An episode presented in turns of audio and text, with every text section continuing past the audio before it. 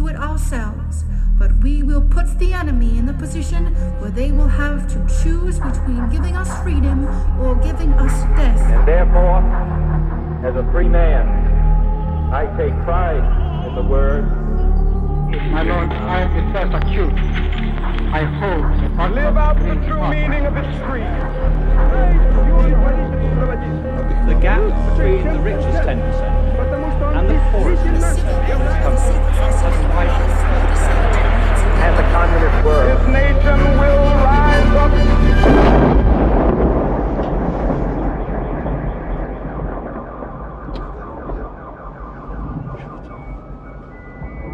Takže díky všem, kdo dneska dorazili. Kolax pro internetový deník Alarm.cz eh, připravujeme my dva, Jan Bělíček a Pavel Šplíchal.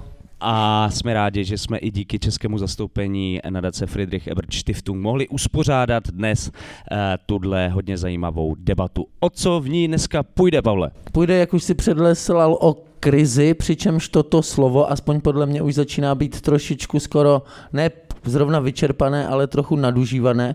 A já jsem hrozně rád, jakou elitu oznamovatelů krize tady vlastně máme. Nebo, nebo překonavatelů krize, Pře- a, uvidíme. pře- a překonavatelů krize. Eh, m, Když mluvíme o těch krizích, tak eh, samozřejmě mluvíme o tom, že na českou společnost dlouhodobě dopadá krize bydlení, šok z pandemie covidu, inflační krize, s ní spojená ekonomická nejistota, propad reálných mest i spotřeby domácností. Do toho se samozřejmě v posledních letech připojily taky eh, válečné krize v Ukrajině, kde eh, začínají se rozepínat imperiální ambice Ruska, eh, do toho všeho nám zapadá taky klimatická krize a tak dále. Těch krizí je opravdu hodně, takže někteří teoretici mluví eh, o dnešku jako o, o současnosti polikrizí eh, a my jsme chtěli využít to slovo křižovatka od Petra Fialy, protože slovo polikrize je už moc eh, přehypovaný. Takže křižovatka krizí jako polikrize. Eh, V té dnešní debatě nás bude zajímat, proč jsme na téhle křižovatce, jak jsme se na ní ocitli, jak se naší společnosti momentálně daří, eh, jak, s těmito, jak se s těmito krizemi vyrovnává současná vláda a rádi bychom se dostali i k tomu, eh, jestli eh, vlastně k sociálním problémům dlouhodobě eh, nepřistupujeme, jestli to taky není součást problému, jestli není místo o chudobě, potřeba mluvit o důstojnosti a třeba právu na kvalitní život. Pro tuhle debatu tady máme dneska hodně hvězdný panel. O těchto otázkách budeme diskutovat se sociální antropoložkou Lucí Trlifajovou, která dlouhodobě rozvíjí koncept minimální důstojné mzdy a působí mimo jiné v Centru pro společenské otázky SPOT. Ahoj Lucie, potles pro. Luci.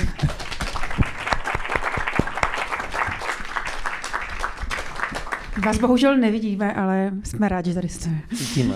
Eh, Dále tady máme sociálního pracovníka roku 2022 Pavla Velemana, který čeří vody, kam přijde a pomáhá těm nejzranitelnějším už mnoho, mnoho let. Ahoj Pavle, velký potlesk pro Pavla.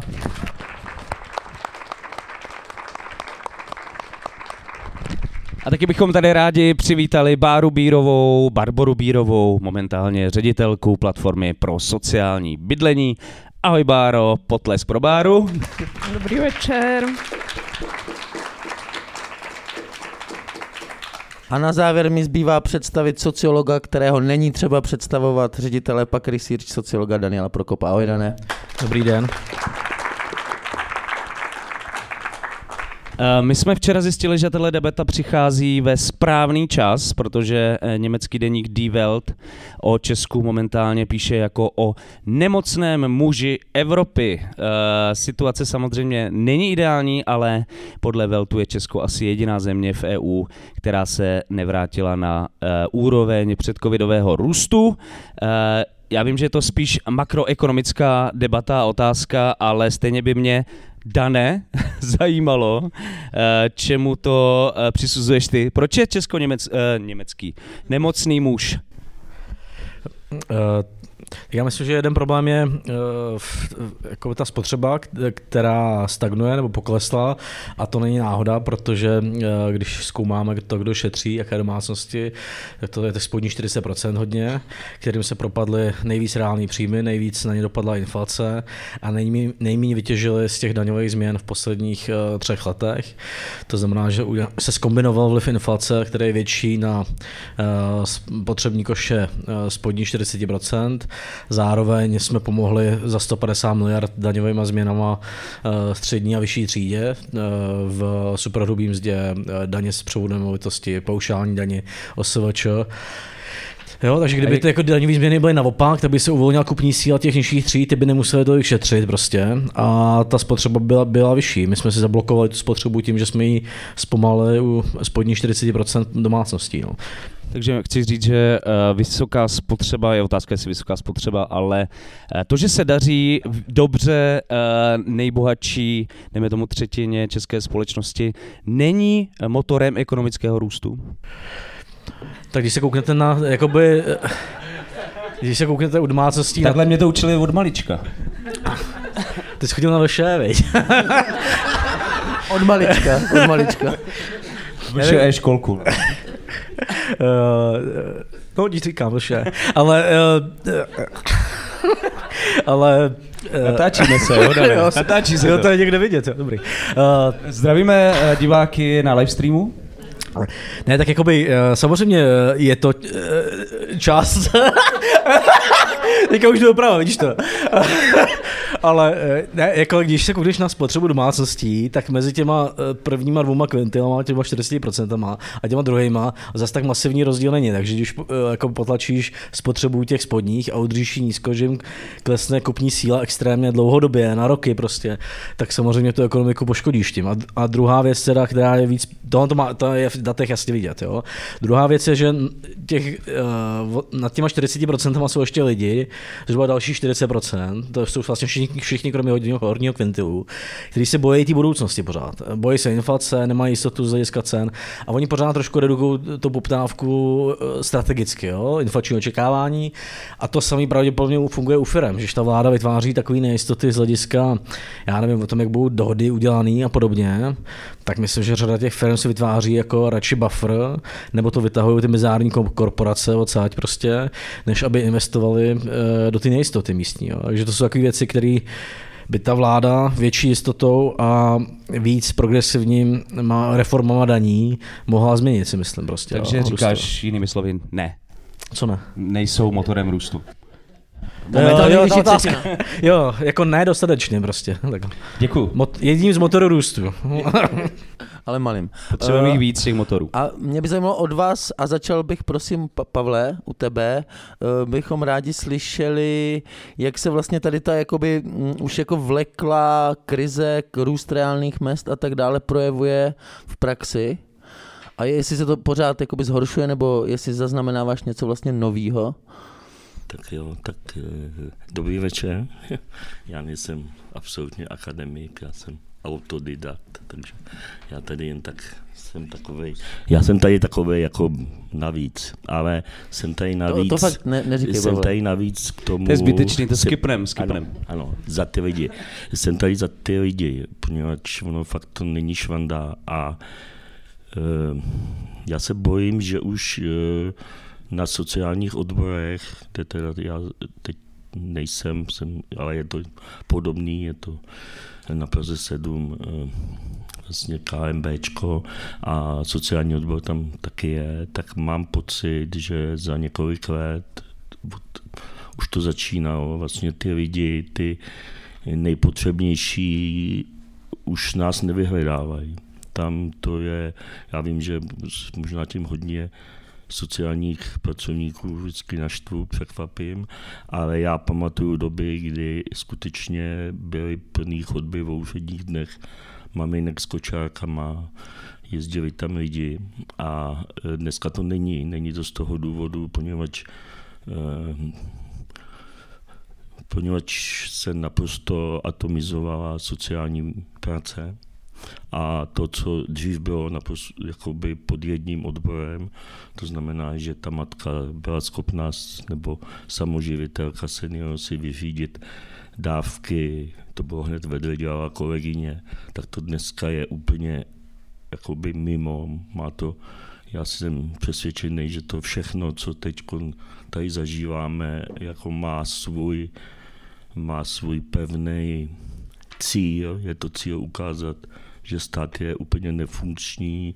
že sociální práce je ve své podstatě zbytečná, poněvadž je taky nefunkční a budeme se svým způsobem všichni jenom by v takové individuální eh, případové práci, tam se budeme jakoby honit, budeme si tam jakoby něco vymýšlet, budeme psát spoustu metodik, ty, vlastně je i víc metodiček než už sociálních pracovníků, to je taky fakt a um, ty skutečně ty lidi mi jako říkají, a to je opravdu pravda, uh, vy jste hodný člověk, pane Velemán, ale vy mi nepomůžete.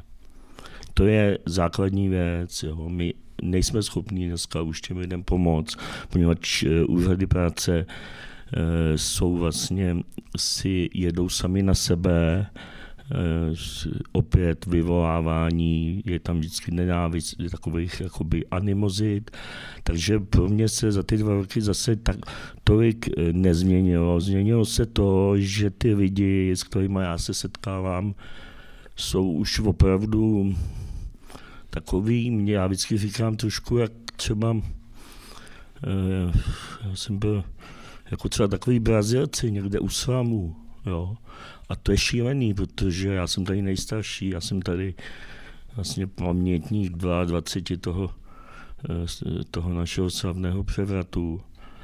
A já takový lidi nebyli. To jsou lidi vyhaslí, to jsou lidi eh, takový poničený, zničený, je na nich vidět eh, strašný smutek a všude jsou svým způsobem všude jsou na posledním místě.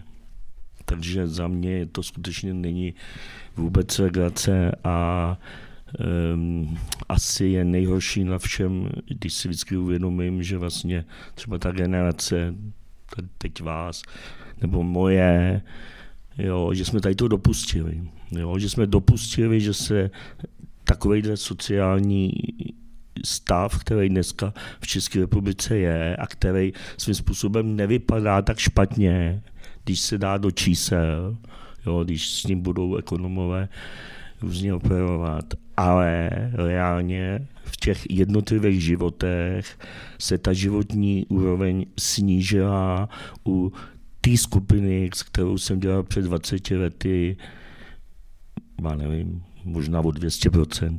A to je můj názor. Jako. No a kdybychom se zeptali na to třeba, co konkrétně každodenně řešíš za problémy, typy, typy problémů. Typy problémů jsou furt stejný, to jsou peníze. Peníze, peníze, peníze.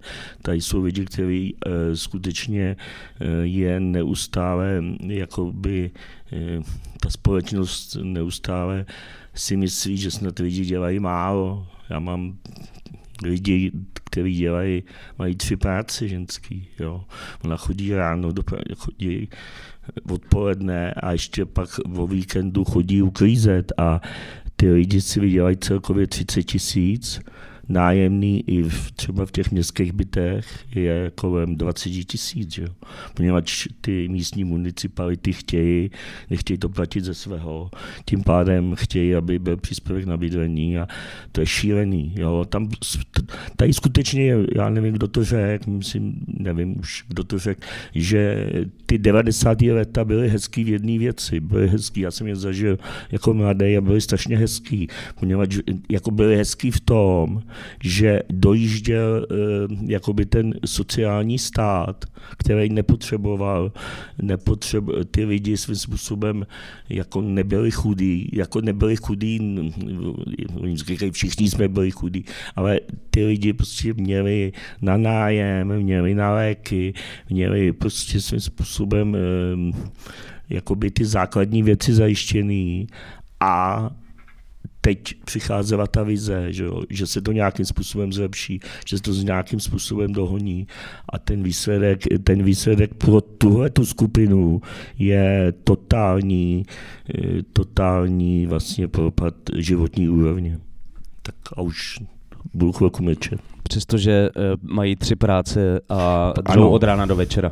Ano, ano, těch lidí je hodně a zásadní ještě další věc je skutečně, uh, a tam jsem přesvědčený, že současná politická reprezentace, ale je úplně jedno, jestli je to Fiala nebo Babiš, Tady prostě jsem přesvědčený, já jsem si od tady té vlády sliboval daleko víc, ale jsem přesvědčen, že to je určitý druh dohody, že se tady dějou věci, kdy tady skutečně skupinka lidí, ten stát už úplně teď tuneluje za bílého dne, tuneluje ho svým způsobem tak, že e, jsou tady takové partičky, které se nějakým způsobem domlouvají, my to vůbec nevíme, my vůbec se vlastně o to ani nezajímáme, jo, média svým způsobem taky ne, jako jsou, jsou většinou pod vlivem e, prostě těch svých majitelů.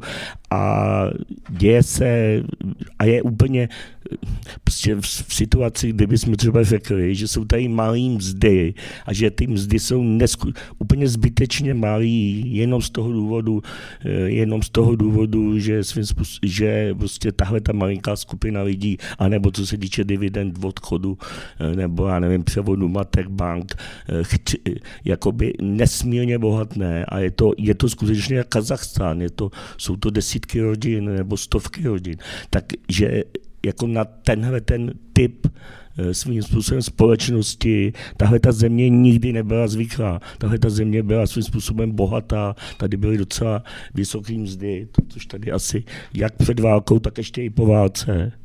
Ty mzdy nebyly jako vůbec tak špatný.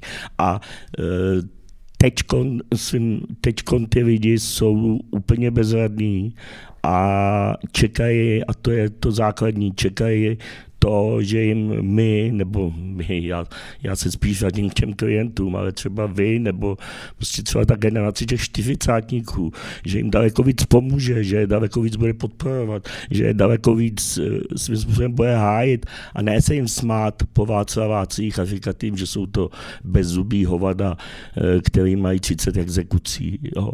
A to je, tam já vidím tu neonormalizaci úplně stejnou, jako jsem ji zažíval v konci 80 80. let, kdy, kdy se prostě lidi smáli Polákům, že tam nemají co žrát, ale na rozdíl od nás dokázala prostě třeba ta polská, polská inteligence se spojit s těma s lidma, třeba s těma dělníkama. A tady, tyhle ty modely, to je pro mě největší zklamání vlastně těch posledních 30 let, že znova zažívám, já osobně zažívám neonormalizaci. Jo, děkujem. už budu Díky, díky, díky za, za, za tenhle příspěvek.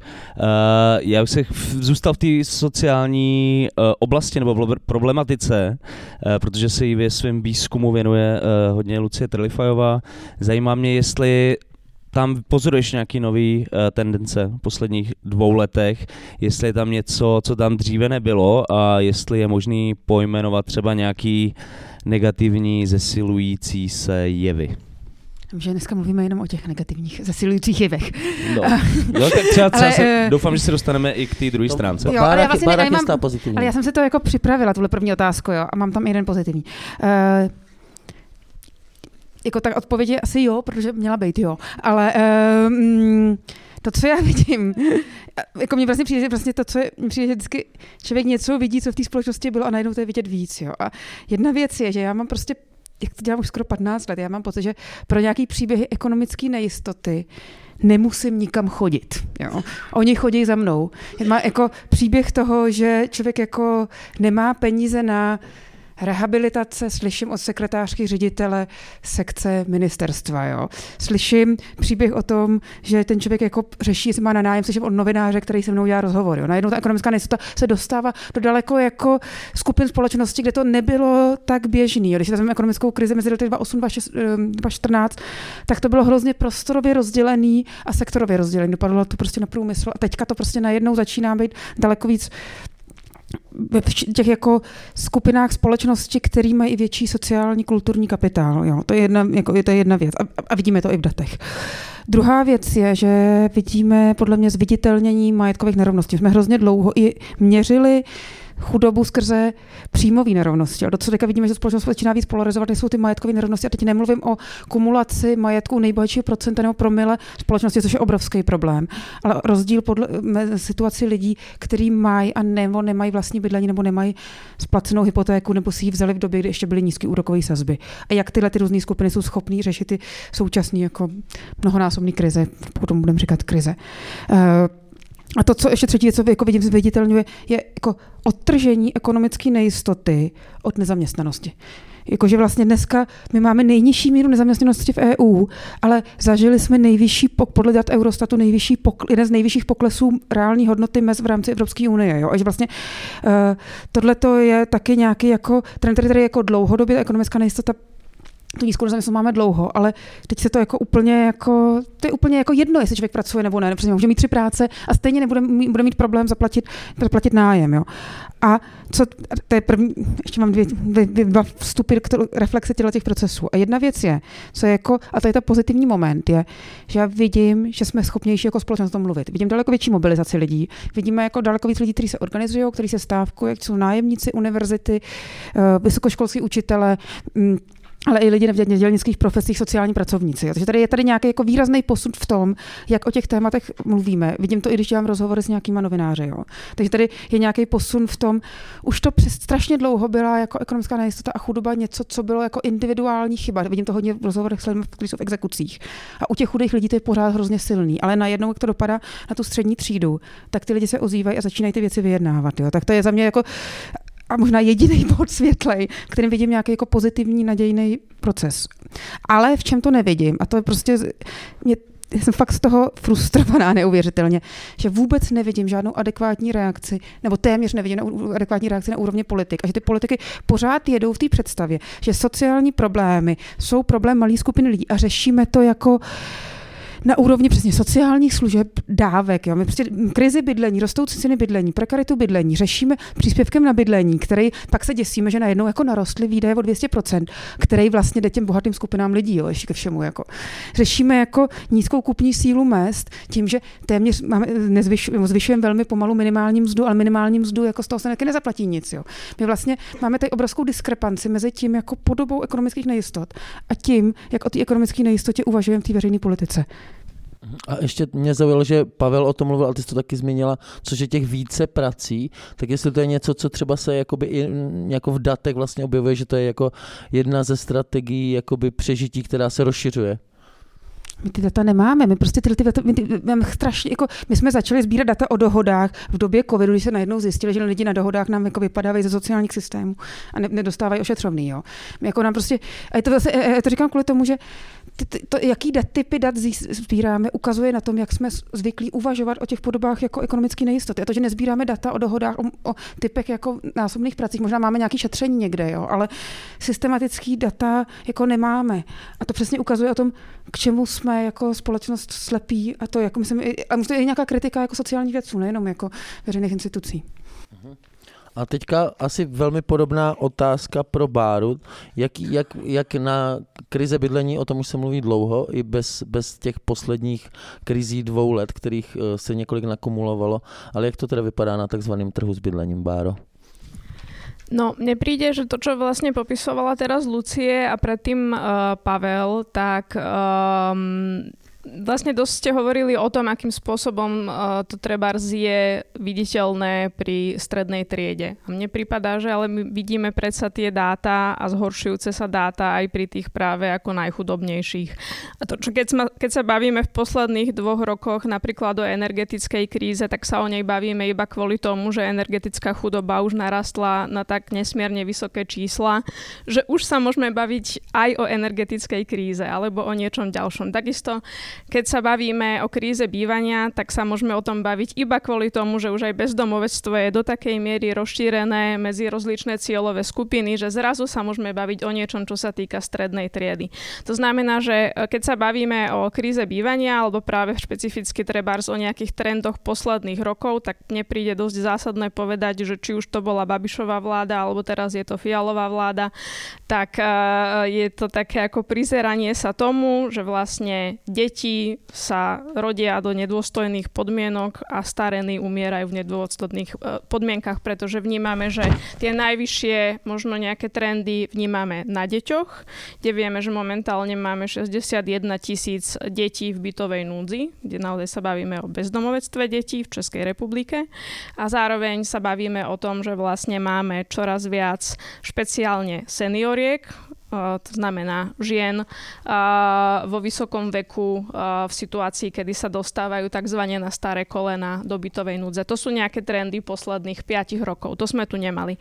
A zároveň, keď sa pozeráme na nejaký ako rozdiel medzi rokom 2021 a 2023, tak veľmi výrazne vidíme práve nárast energetickej chudoby, ja som tu robila nejaké poznámočky teraz aktuálne, kde proste vnímame, že nárast, eh, čo sa týka domácnosti medzi rokmi 2021 a 2023 je o 67%. Čo sa týka detí do 18 rokov, je to medziročne, teda medzi tým rokom 2021 a 2023 o 82% a čo sa týka práve tých seniorských domácností 89%, čo je úplne neuveriteľné.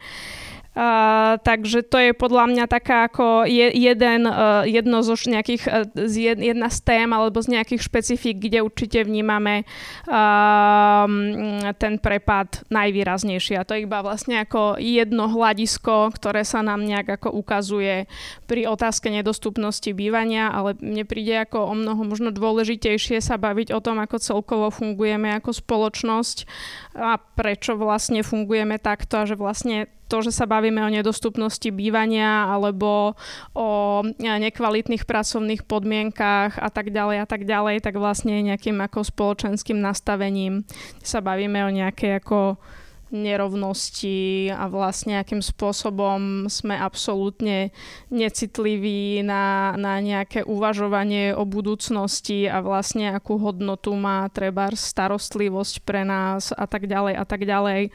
A to potom je nejaká ako vec, ktorá sa prejavuje či už v neúnosných nájmoch alebo a, v energetickej chudobe alebo v niečom, čo, čo voláme kríza bývania alebo, alebo vlastne sú to tie veci, ktoré spomínal a, Pavel, že teda ako bohatí bohatnú, chudobní sú chudobnější. Takže jako kdybychom se tady mohli bavit o, to, o těch různých nástrojích, kterými třeba krizi řešení, bydle, eh, řešení bydlení, krizi bydlení řešit, tak to povíd, eh, považuješ za jak to říct, nedostatečné, dokud ne, se nebu, ne, nebudeme bavit o přístupu společnosti k těmhle problémům, jako jsou nerovnost a tak dále. Že bez toho se to no, mne nedá pri, nikam posunout? Uh, myslím si, že, že uh, keď sa bavíme o nejakej systémovej zmene, čo sa asi bavíme o systémovej zmene, tak, tak to vnímam ako jeden z aspektov a vnímam to tak, že napríklad ako moja rola, alebo keď sa bavíme o tom, že čo môže robiť platforma pro sociálne bydlení, tak proste je to iba ako nejaká malá výseč z toho, čo môžeme robiť. Takisto ako nejakú malú výseč môže robiť svojou prácou napríklad ako platforma pro minimálne dôstojnú mzdu, alebo čo môže robiť nerastové hnutie, bla bla bla bla bla bla, ale práve je ako veľmi potrebné, aby vlastne existoval nejaký spoločenský dialog a nehľad, akože nejak sme nečakali všetci na nejakého uh, spasiteľa, ktorý sa tu zjaví a uh, vyrieši to za nás. To určite je veľmi dôležité, ale proste mi príde fajn nebaviť sa iba o tom, že a je tu nejaká kríza, tak poďme sa baviť, že čo urobíme, napríklad presne ako, že zmeníme normatív príspevku na bývanie, alebo poďme sa baviť o tom, že teda tuto zastropujeme, neviem, ceny energií a vybavené. No akože nie. Ještě ty, ty jsi řekla, že uh, energetická chudoba tady byla už dřív, ale o energetické krizi se začal mluvit, až když se to dotklo střední třídy. Presne tak. Jo, tak já jsem se vás chtěl zeptat, jestli bychom si mohli udělat kolečko třeba od Dana. Uh, co vlastně pro tebe znamená slovo krize? Protože mně přijde, že to slovo krize používáme v posledních pár letech už tak často, že se minimálně významově vyprazňuje, což samozřejmě neznamená, že se ta situace lidí zlepšuje. Ale uh, jak vlastně vnímáš termín krize? Multikrize, jestli můžeš, Dane.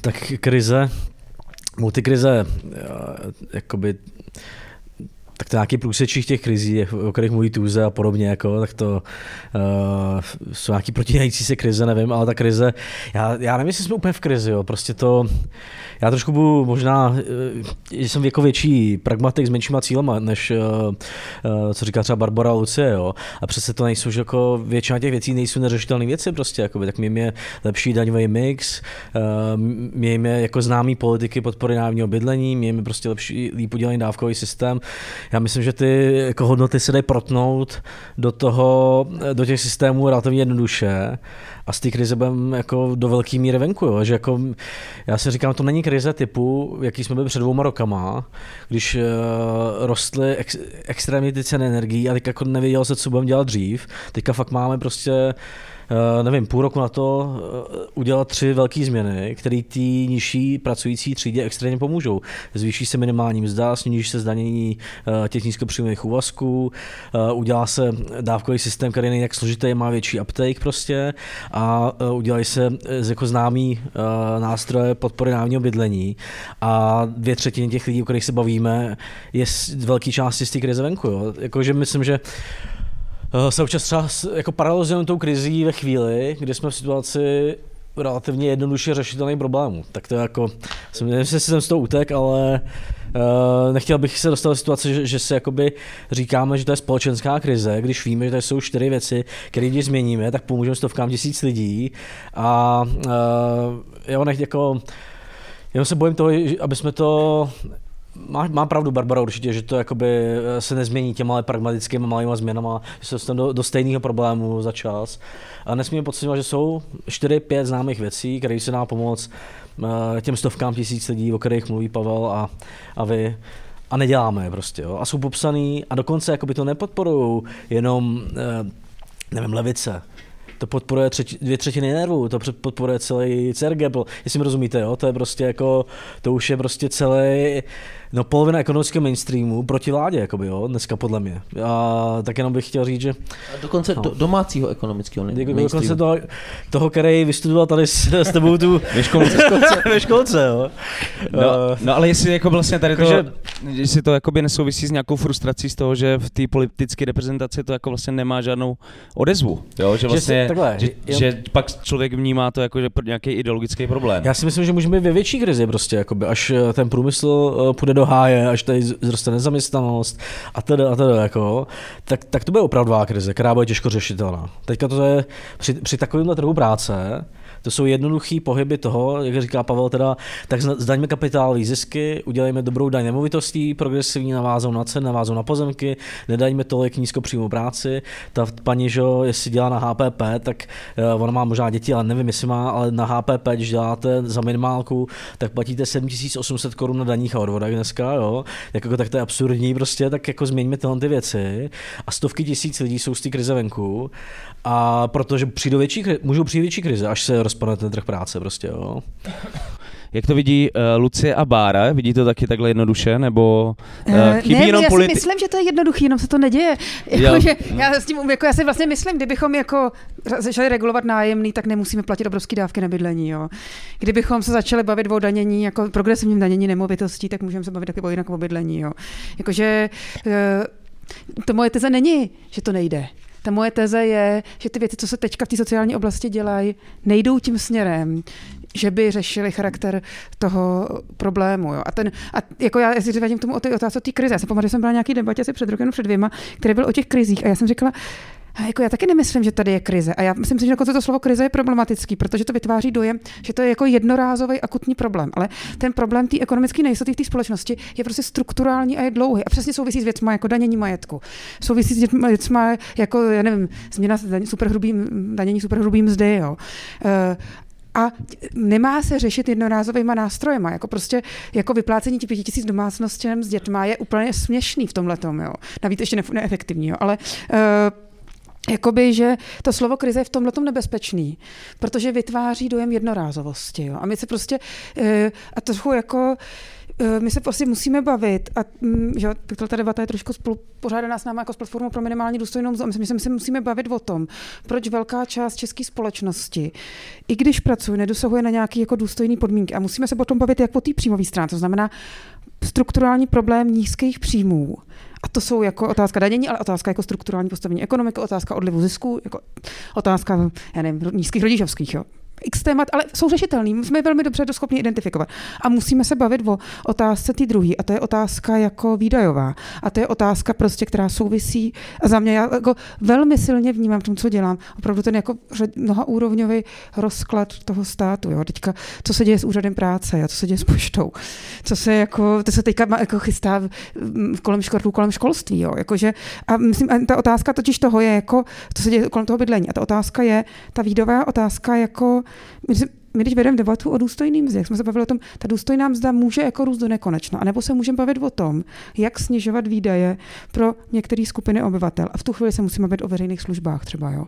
Musíme se bavit o sociálním systému a o tom, jako do jaké míry kde ten sociální systém má fungovat a kde ty věci, jako, kde dneska už fakt vidíme, že ten sociální systém je nahrazovaný nějakýma financializovanými, individualizovanými systémy, kde ty lidi jsou závislí na finančních produktech a pak třeba zapadají do pasti exekucí. Jo. A to, jako, to znamená, jako, ta debata fakt, abych to ještě, já vždycky řeknu rozvětvenou myšlenku, ale to, co je klíčový, je bavme se o těch strukturálních příčinách ekonomické nejistoty a nebavme se o těch jednorázových krizích. Prostě je, já jsem to možná úplně nedobře pochopil, že, že někde sociální systém začínají nahrazovat finanční produkty, což uh, přeloženo taková, znamená... To, co, což přeloženo znamená, ano. Ne, to je taková jako moje, vždycky mám takový jako teze, o čem chci mluvit. a to vždycky měním tak jednou za dva roky. A tohle je jako moje teze z poslední, jako, mm, my jsme teďka dělali velký výzkum okolo e- exekucí, mm, zabývali jsme se jako financializací a myslím si, že se opravdu jako společnost potřebujeme začít bavit o, o nerovnostech, které vznikají v důsledku toho, že my máme dlouhodobě seškrtaný sociální systémy. Prostě dávky na bydlení u nás bere méně 2% lidí, příspěvek na bydlení jsme možná na nějakých 7-8% domácností, bylo to 5%, než se to začalo zvyšovat to čerpání, ale máme tady dneska 40, možná 50% domácností v ekonomické nejistotě. Prostě obrovská diskrepance mezi tím, na koho cílí sociální systémy, kdo je klient sociálních služeb versus kdo zažívá nějakou ekonomickou nejistotu. Jo. A teďka tady ta velká skupina lidí, který z řady důvodů, protože na ty dávky nedosahují, protože jsou dávky stigmatizované, protože jim o tom nevědí, jo. Mm, protože tam je příliš silná kontrola. Dneska to vypadá, že bude ještě prolomený bankovní tajemství pro, pro lidi v motní nouze. Jo. A, takže ty lidi jako nevyužívají dávkový systém. Ty dávkové systémy nejsou ani tak konstruované. Jsou konstruované jako ta zá, záchranná síť pro ty lidi, jsou fakt jako v háji. Když jsi nejhůř, tak tam máš jít. Respektive většinou tam jdeš, až když už je pozdě, když už máš ty exekuce. A vedle toho řada věcí, které jsou jako v té společnosti vnímaný jako nějaká základ, které jsou pro člověka základní pro jeho fungování, jako třeba bydlení, jsou zajišťovaný skrze jako jednotlivce. A respektive ten jednotlivec se stává závislý na tom, nebo je nucený jako využívat finanční produkty, jako půjčky. Typický příklad jsou jako bydlení, kde vlastně dneska člověk si stabilní bydlení zajistí skrze vlastní bydlení, tím pádem si bere tu hypotéku. Jo. Ale myslím, že se takhle dívat i na exekuce, kdy vlastně si říkáme, člověk, který se dostává, má nízký příjmy, tak první reakce, a to mám ve strašně moc rozhovorech, tak ty lidi nejdou požádat sociální dávku. Ty lidi se vezmou půjčku, rozbije se pračka, člověk si vezme půjčku, vezme si pračku na splátky a pak se jako něco jako pokazí. A pak se velmi rychle rozjede ten kluk exekucí, to asi nemusíme vyprávět. Jo? A proč to vyprávím kvůli tomu je, že existuje docela velká jako literatura, která právě ukazuje, že paralelně s omezením sociálního státu, který není nějak specificky pro Česko, dochází expanzi těch jako finančních produktů, který slouží k zajištění nějakých základních potřeb. V Česku to je bydlení, ale jako jinde to je prostě zdravotnictví, vzdělávání. V Česku to jako vlastně není tak šíleně financované, ta společnost. A ten efekt toho je, že to společnost ještě víc polarizuje, protože ty lidi s vyššími příjmy dosáhnou na ty výhodnější půjčky, jsou schopnější je splácet a vlastně se dokážou jako zastabilizovat. Jo. Dneska, kdo dosáhne na hypotéky, jo, eh, kdo najde, jo. Uh, a zatímco ty lidi, kteří jsou jako, jako hůř v tom postavení, tak jsou, uh, tak jsou ty, kteří dosáhnou, protože ty finanční produkty nedosáhnou na tu, na tu hypotéku, anebo dosáhnou na nějaký extrémně predátorský uh, půjčky, protože a ono, ty lidi, ještě ono to je jako legit, vnímaný jako legitimní, protože ten člověk z pohledu jako toho trhu je vnímaný jako rizikový. Já když dám půjčku někomu, kdo pracuje na dohodu, tak to je rizikový člověk a já mu tím pádem můžu nastavit vysoký úrok, že on to nesplatí a on bude splácet za ty jiný lidi. A vlastně tenhle ten mechanismus, jako že se ten sociální stát, který přes všechny jako rizika má nějakou představu jako aspoň základně rovného přístupu a zajištění, jako stahuje a místo tohoto základní zajištění zajišťují ty finanční produkty, tak to ve svém efektu tu společnost ještě víc polarizuje. Ty chudší nedosahují nebo jsou na horší podmínky a ty jsou na tom líp vlastně svým způsobem jako, jsou jako stabilizovanější. A zároveň nemají tu potřebu za sociální stát, protože potom ani nevolají. A zase to jako otvírá nějaký jako bludný kruh omezování dávek. A já už mlčím. No, ale dík, dík, já myslím, že... Pochopil jsi to, Pavle, už jo? Pochopil, děkuju. A krizi chceš nebo reagovat na Lucii? Klidně obojí. Jo, tak jako já si myslím, že krize se musí jako opět oddělit na skupiny lidí. Jo, jako, a opět je to to, že ta společnost, že ta společnost um, svým způsobem dokáže, nebo těch několik skupinek. Já nechci tady dělat nějaký tajný, že jsou tady skupiny, ale prostě to je úplně jasný, že, jo, že tady máme třeba, já nevím, asi 30 let se tady kráde prostě na každý zakázce. Vy tady mluvíte o pracovních místech. No, 200 tisíc pracovních míst, to jsou fiktivní místa. Kdy to prostě každý říká, ty místa neexistují. To jsou místa, které udělal Drábek k tomu, aby se mohli chodit, aby se mohli chodit mongolové a já nevím, lidi z jiných zemí. Je zajímavý, že to nikomu nevadí, jo? že tam nedáme jednou uprchlíka, ale když si pan podnikatel přiveze eh, 70 otroků, tak to už jako nikomu nevadí. Ty místa, prostě uh, úřad práce vůbec neví, kolik má míst. Nemůže být, my jsme, my jsme převzali, já nevím, teď na pracovní trh 150 tisíc, 150 tisíc Ukrajinců a máme furt 250 tisíc volných pracovních míst. No co to je za nesmysl? To přece, to přece nedává žádnou, žádný smysl. To, to jsou fiktivní místa. No, to jsou skutečně fiktivní místa. Tam, tam, tam to prostě visí, tam visí místo jedině k tomu, aby pan Hanák z hospodářské komory mohl zatlačit potom na někoho a přivez mu sem otroky.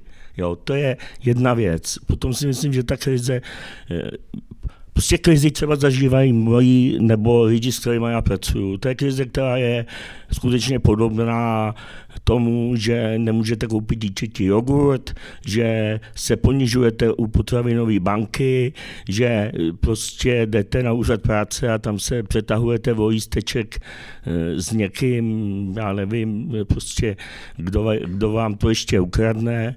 A to ten stát, a, tady, a tedy já prostě nesouhlasím trošku ani jak s panem Prokopem, tak já si myslím, že vy to vidíte strašně akademicky. Jako ten stát to dělá sválně. On s váma hraje u Giro hru, on s váma hraje už 30 let hru. Já jsem teď jako, rozumíte, to, to, jak třeba vy mluvíte, že, vám, že by to šlo lehce změnit, oni to nezmění, oni to, se to zase vždycky obrátí proti těm chudým lidem. Rozumíte? Tady se zvedly normativy na bydlení. Ano, jak to dopadlo? Dopadlo to tak, že dneska majitelé bytů dělají nájemní smlouvy na 30 tisíc a ty jim to zase vrací zpátky. Kdy to přece každý, jo, rozumíte? Nebo eh, teďko, já, eh, budou programovat lidem bankovní účty, rozumíte? Ty lidi, ty staví lidi se budou bát, protože tam mají syna, který žije v exekucích. Prostě tady je strašná přísnost na lidi, kteří už nemají vůbec nic, mají už jenom jako se třeba ještě se snaží udržet syna. A nikdo tady v té společnosti nemluví. Jak je možné, že nemluví, že tady oteká 700 miliard?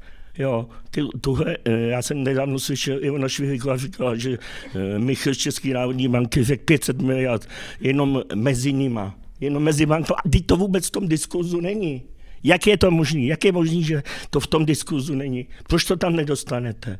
Proč se nedostane k, u otázkách Václava Moravce tyhle ty témata? Proč u, o, v otázkách Václava Moravce nikdy není nějaký sociální pracovník? Proč, proč mi tam zastupuje šéf banky, který mi bude vysvětlovat, že musí být, eh, eh, že, že, že mají být, že mají být, že mají být vysok, děkuji, děkuji, že mají být vysoký, eh, vysoký úroky, teď on je za to placený, teď on je placený za to. A to a Mlávec tam s ním hovoří a diví se, jo, a jako, a, a když tam třeba jste, to je taky další věc, že na těch místech, kam vždycky jdeme, na ten veřejný prostor, jo, tak my se tam chováme vždycky jinak, jo. Já třeba si pamatuju, jak neskutečně arrogantní byla paní Maláčová. Neskutečně. Dneska, dneska sedí na odborech a vede tam debaty, jak by se mělo bojovat, jak by se mělo dělat. A když tam, když, já nevím, čím to je, to je nějaký zakletý, jako rozumíte, to je jako kdybyste, jako kdybyste se dostal do nějaký zakletýho místa v té politice. Já jsem to zažil na Pirátech, jo, to byli celkem stateční lidi. Oni tam dneska sedějí a budou vám vysvětlovat, jak najednou Richtrová mluví jak skopeček, jo. A jako, a, jako tady to a jak vy říkáte, že je to jednoduchý, není to jednoduchý, protože to vždycky s dovolením odnesou ty lidi dole. Na ně se to vždycky dostane, jo, protože tyhle ty teoretické věci, já jako nechci opakovat jako bývalýho, myslím si jmenovat Černomír že jak říkal, mysleli jsme, dobře dopadlo to jako vždycky. Ale tady je to cílený. A to, co se děje teď, že úřady práce, já jsem minulý pátek tam, já se vždycky snažím nejvíc s nimi hovořit, slučujou, teď se budou slučovat další úřady práce do obrovských komplexů, jo, protože budou prodávat ty budovy. Tady jde přece o ty budovy. Praha bude mít čtyři obrovské úřady práce, kde bude narvaných denně, co mi říkali, tak pět tisíc lidí. Rozumíte? Tady to se dělá. Česká pošta. Oni jsou tak perverzní, že jsou schopní oprášit ty drábkové metody a znova zase mluvit, že Česká pošta bude nahrazovat úřad práce. No, to je úplně, to je úplně jako, já nevím, ale já když to někde řeknu lidem, je to jedno, oni vám to řeknou v kuchynkách, ty sociální pracovníci, ale my se vůbec nebouříme. My to necháváme vejít a myslíme si, že když eh, oni se tam s váma hezky baví, to je totiž ono, že když jsou s váma, tak vám to odkouvají, jenže oni potom jdou za Pab, Pablo Blaškem, jo, a za nejedlým a tam je jiná debata. A tam už vy nejste, tam u těch šifrovaných telefonů. Jo. Ale dobrý. No.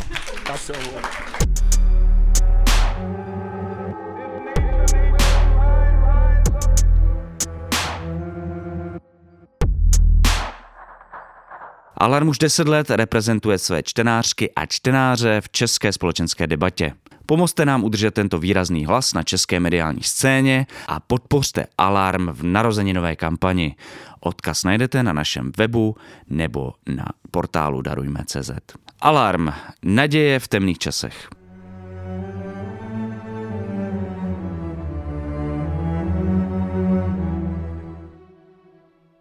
Ne, to není asi potřeba se omlouvat, ale uh, já se taky rád bavím s Danem Prokopem. Uh, je to vždycky příjemný. S panem Blaškem, s panem Blaškem jsme toho moc nenapovídali, to je pravda. Uh, a nevím, jestli Dan na to chce nějak reagovat. Hele, jako takhle, já si to uvědomuju prostě, že, že jakoby, když jsem tam v té roli, tak uh, jsem částečně, uh, nevím tomu, nevím, zneužitý jako no, no. jejich... Uh, užitečný idiot. Užitečný idiot, tak říkám. A na, a, a na druhou stranu, jo, prostě.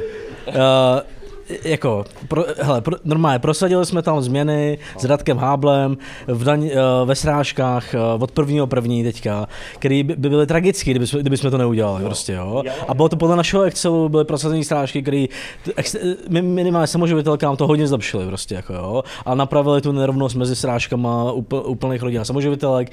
To, co se plánovalo, bylo tragický, jo.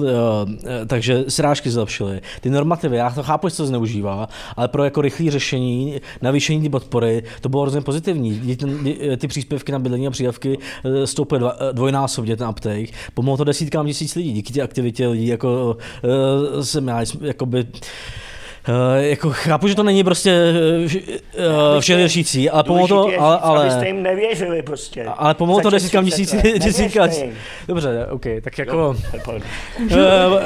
Prostě nevěřte politikům. To, co se dneska... Ale... Moje zkušenost z roku 89 je, že jsou současní politici stejně otržení, jako byli tehdy a nevěřte jim. Oni s váma hrajou habadžuru, Jasně. jako tehdy dělali. Ale, ale, myslím, ale, že, ale, ale daně z nemovitosti, progresivní no. daně, uh, zvyšování minimální mzdy, to prostě jakoby... A kdo to dělá teď? No nikdo, ale jakoby no, říkáme to... No, no, já, já, já, já, to tam říkáte, no, ško, já, ško, já už toho ško, Školky zdarma a to, co říká Lucka, ty služby zdarma, volnočasové aktivity zdarma, to říkám tomu Moravce taky jako. Ale ani přijde, můžu, dělat prostě. Já než jako ne, ale já si jako uh, já si myslím, že jako ono to je jednoduchý, ale ten průšvih, jako ten průšvih není v tom, že to není jednoduchý, ten průšvih je v tom, že se to neděje. A ta, a ta zásadní debata, a to je proč já jsem říkala, že tu jedinou pozitivní, co tady vnímám, je, že se ty lidi začínají organizovat. Jo. A já si myslím, že ta zásadní debata je fakt ta debata o té moci.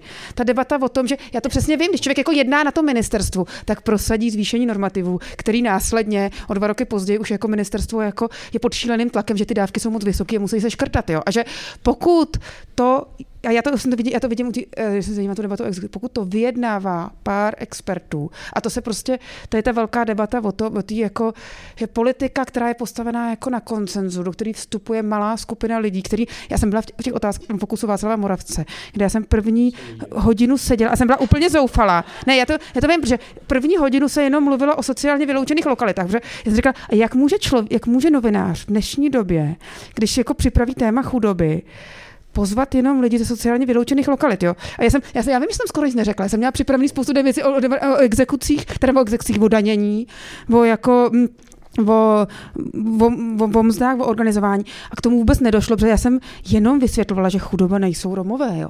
Jakože, a já to říkám kvůli tomu, že jako uh, pokud ta debata bude vedena na této úrovni, že se vůbec bavíme o tom, že ty chudí lidi existují, ale za mě to je, tak, tak se to jako nikam nehne. A ono se to nikam nehne, pokud se nezačne daleko větší skupiny lidí jako organizovat za, za ty politiky. Za mě jako to, že ten... Já je nevidím, že by se tady někdo organizoval ze sociální pracovníků. Sociální, jo, já, já jo, jo teď jsme, ty tady slaboučky, vždycky pan Bednář, vždycky jako z úřadu práce vyjde a Alice, Alice, sedm mluvím. zavolání, budeme stávkovat a pak přijde, mě tam pak přijde pan Krištof z, z Český spořitelny a zase už tam všichni čukají na tom OK systému, jako míšky.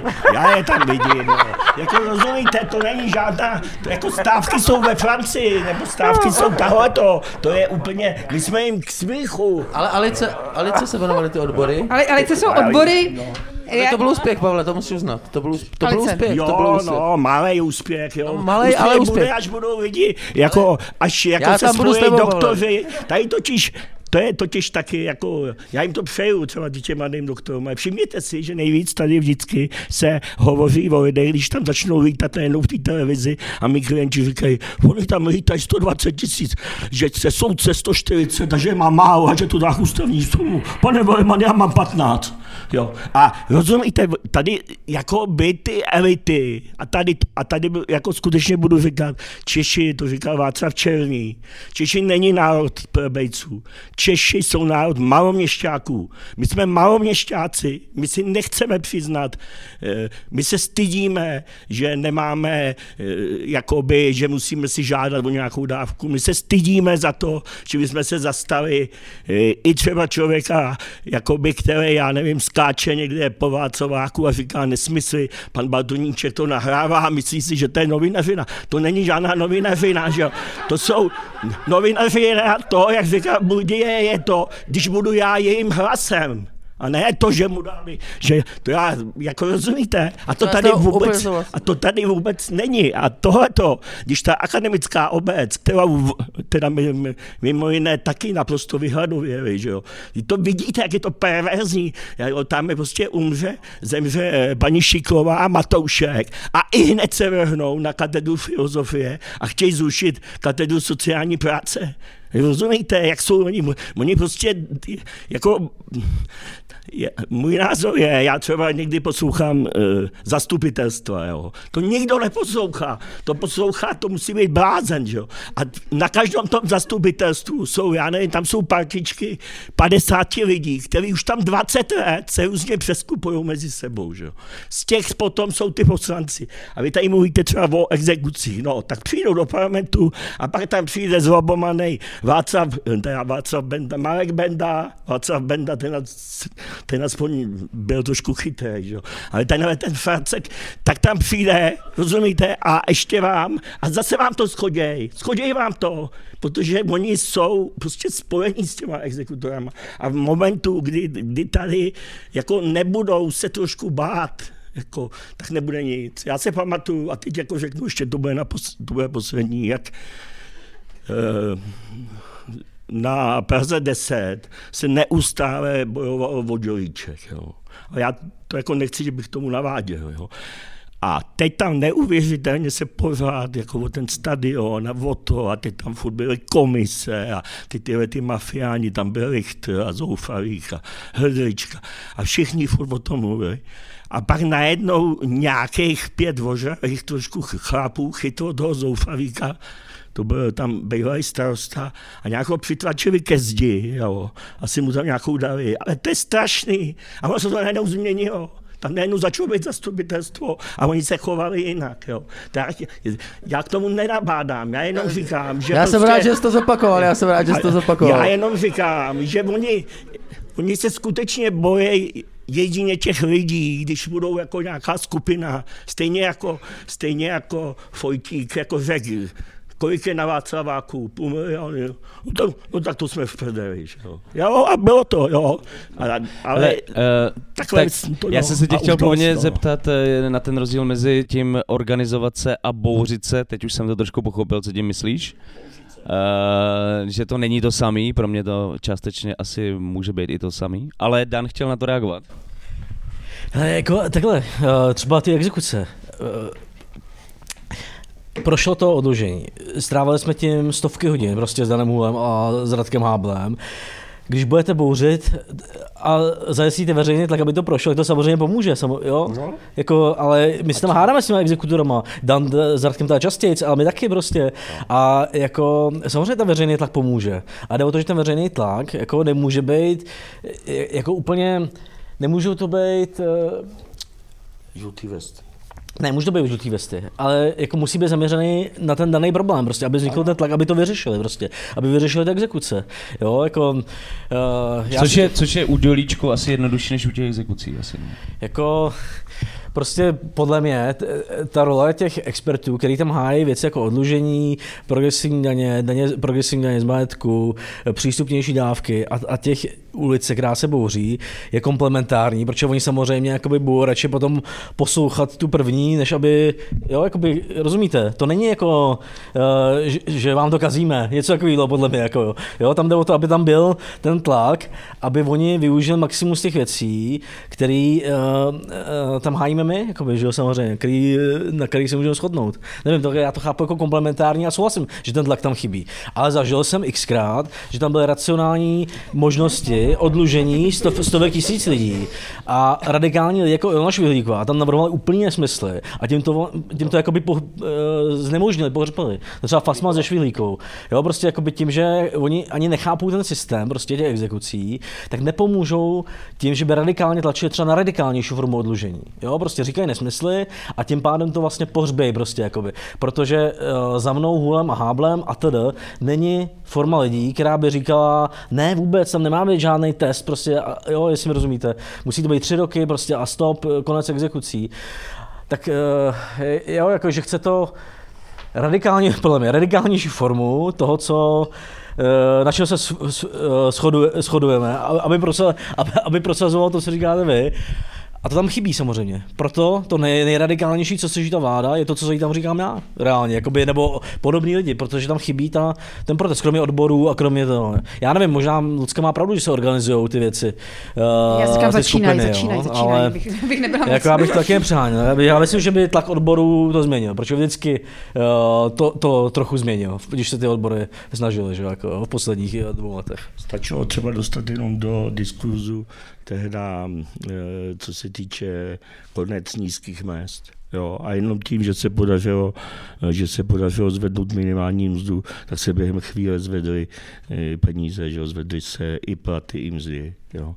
Ale já, no jako, Ono je strašně těžký, kdo bude hájit lidi v exekuci. Že? A to jsme se dostáváme tady k tomu, na, tady k té zemi, k tomu maloměšťáctví. Ne, to, ale ono to není specifický pro Česko. Ale... Já zase jako tohleto, jako, teda si tady vezmu no. to, jako, já jsem jako, ne, to, to, že prostě, hele, v Británii v 80. letech existovaly odbory, který hájil nezaměstnaný, jo. No. Ale pak přišel tačerismus, jo.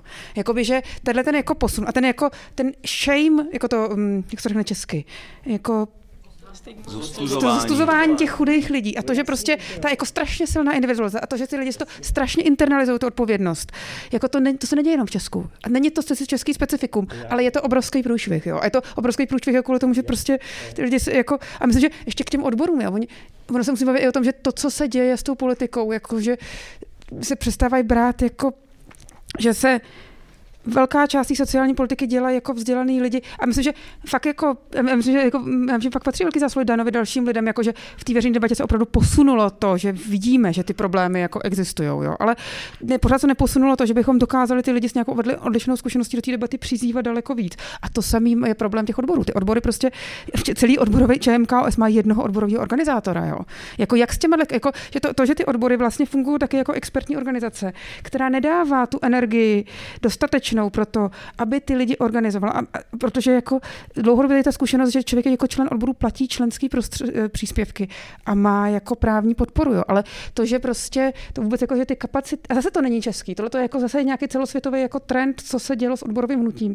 A zase se dneska jako vede velká debata o tom, že odborový hnutí by mělo fungovat jako nějak jinak a měla by být daleko větší energie daná do toho, aby se lidi jako učili organizovat. A myslím, že to je jako něco, co se jako, a proč já říkám, že to začíná, a to vnímám jako pozitivně, spíš jako, že se to začíná začínáme učit, ale jsme jako někde na začátku jako procesu, který já vidím pořád jako nadějný. No. A chápeš ten proces jakoby nějakou, mm, nějakou tendenci zvrátit ten rozklad jako ty autority státu nebo jako nějaký relevance státu jako, uh, já nevím, sociálního státu jako něco, něco, co pomáhá v těchto záležitostech? Nebo... Ještě, ještě, no, ještě, já jsem to, jako já jsem si, Jestli proces... chápeš tady tenhle, jakoby, mm, tuhle tendenci novou organizovat se, ty jsi tady mluvila o tom, že, že jakoby máme tady spoustu jako procesů, které erodují jako ty státní struktury, že prostě se tím zhoršuje situace na mnoha, mnoha úrovních. Jestli jako tahle nová, nový vzepětí je nějaká, podle tebe, nějaká součást procesu, který uh, má, mož, má schopnost vlastně tu debatu změnit, převrátit na druhou stranu? Já si myslím, že to je jako součást nějaký procesu, jako velká skupiny lidí jako učej brát si hlas, jo.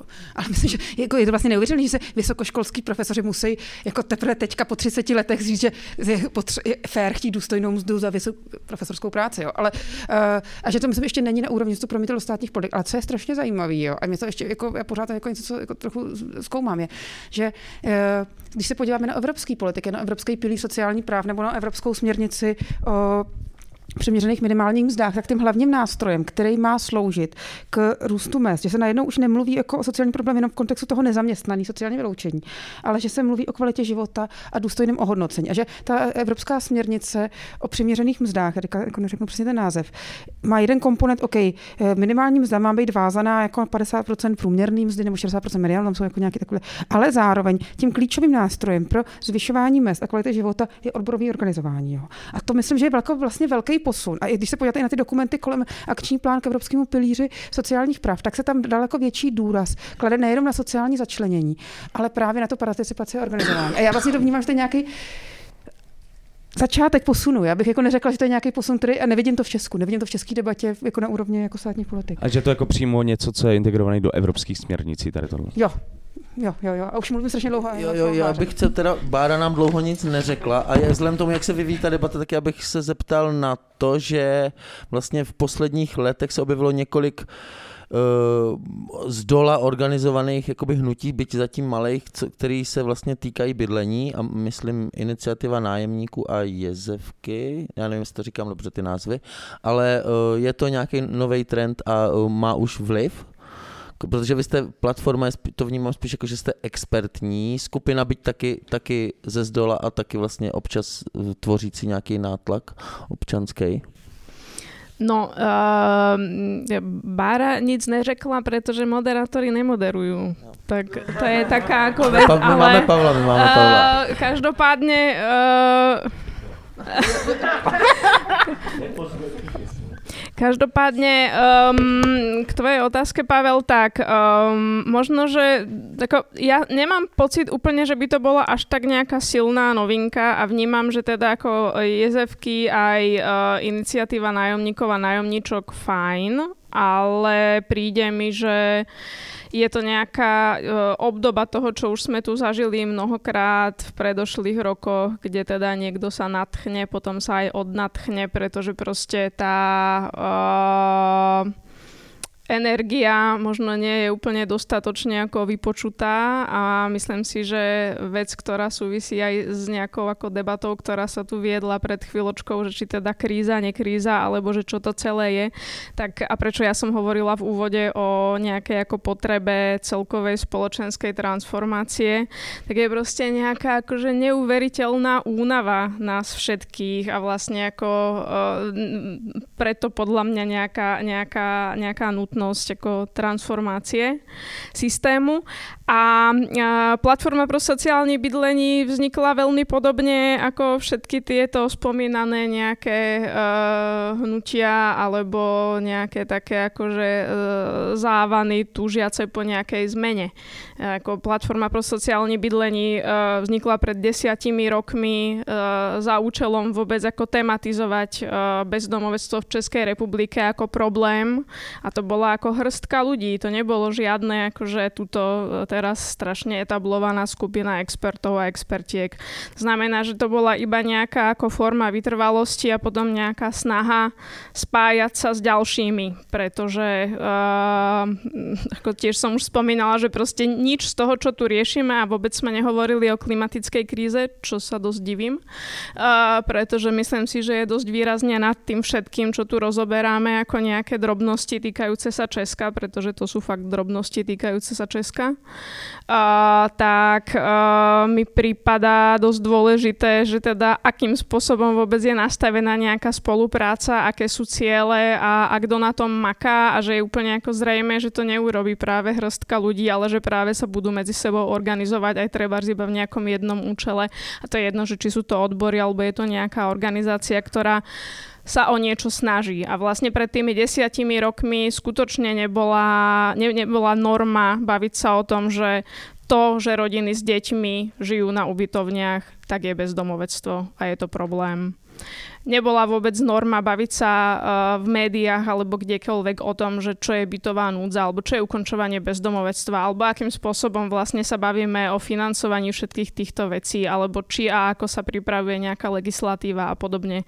To znamená, že ja si myslím, že určite tu je nejaký posun, ale uh, ja mám aj veľkú radosť napríklad z toho, čo robia práve tie dve iniciatívy, ktoré si spomenul, ale príde mi, že... Um, tomu možno ako vždycky chýba trošku nejaká vytrvalosť a vlastne tomu rozumiem, že tomu chýba tá vytrvalosť, pretože tie podmienky sú na to dosť mizerné.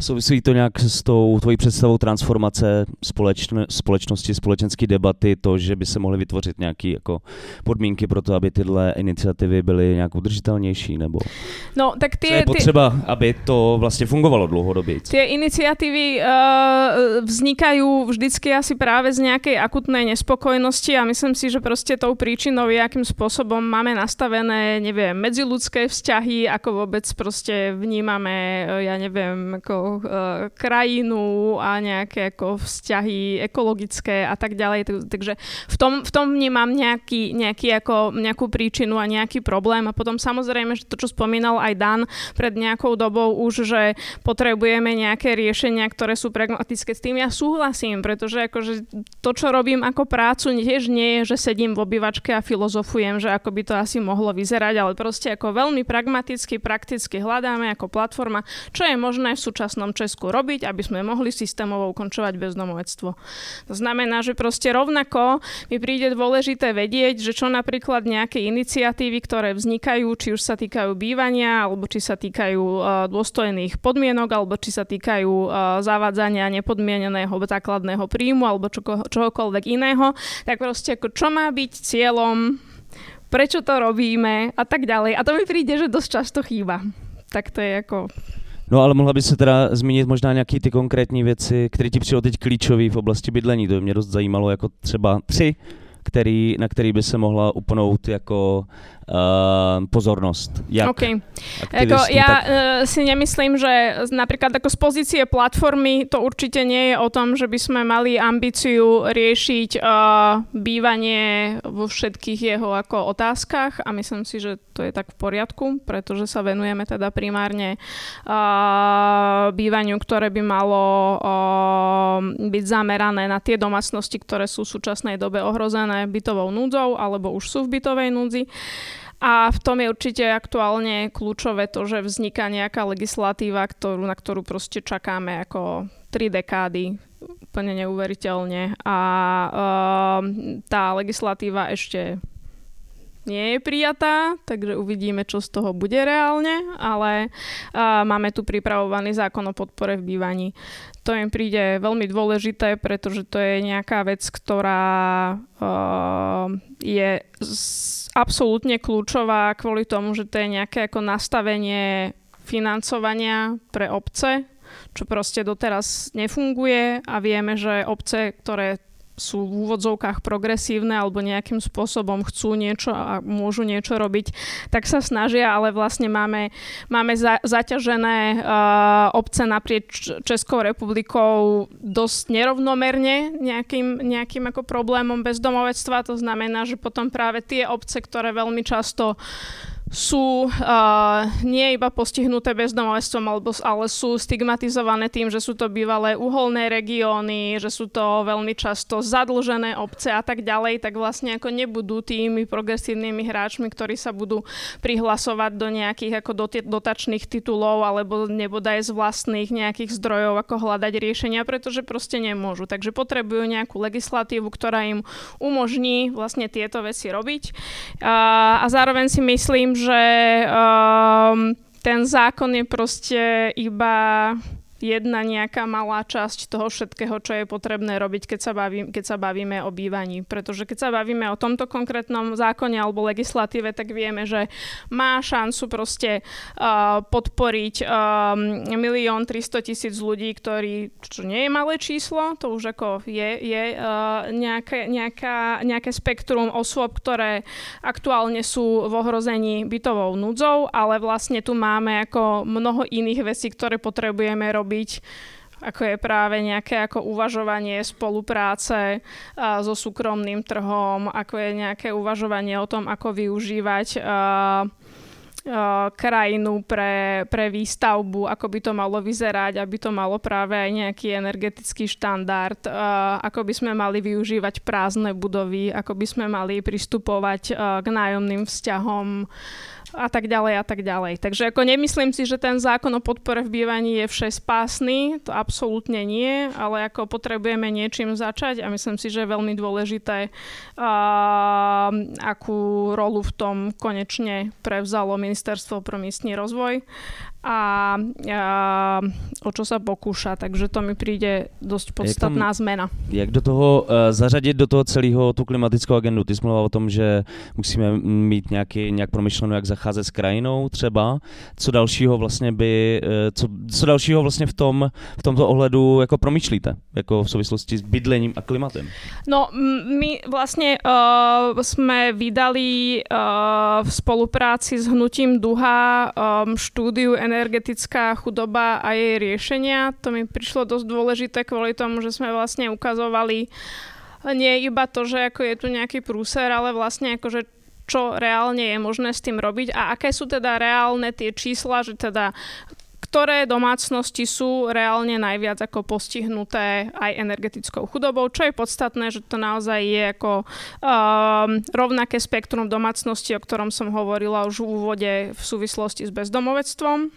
A potom mi príde veľmi dôležité, že či už je to duha alebo nejaké ďalšie organizácie, tak sa bavíme um, vlastne stále o tom istom, len sú tam tie ako konkrétne uh, kontexty a nejaká ako odbornosť z rôznych nejakých ako perspektív a keď sa teraz bavíme napríklad e, o tom, ako by mal vyzerať, e, ja neviem, fungovanie kontaktných míst pro bydlení, čo je jeden z pilierov e, aj v rámci toho pripravovaného zákona, tak práve sme sa ako bavili s rôznymi environmentálnymi organizáciami, že proste absolútnou súčasťou nejakého poradenstva a fungovania týchto uh, miest musí byť aj energetické poradenstvo trebárs. Je to niečo, o čom sa vlastne ako predtým neuvažovalo. Že to je vlastne ako veľmi podstatná časť, keď sa bavíme o, o bývaní, tak baviť sa o tom, aby ľudia vedeli, že treba za aké sú ich práva, ale čo treba môžu robiť aj uh,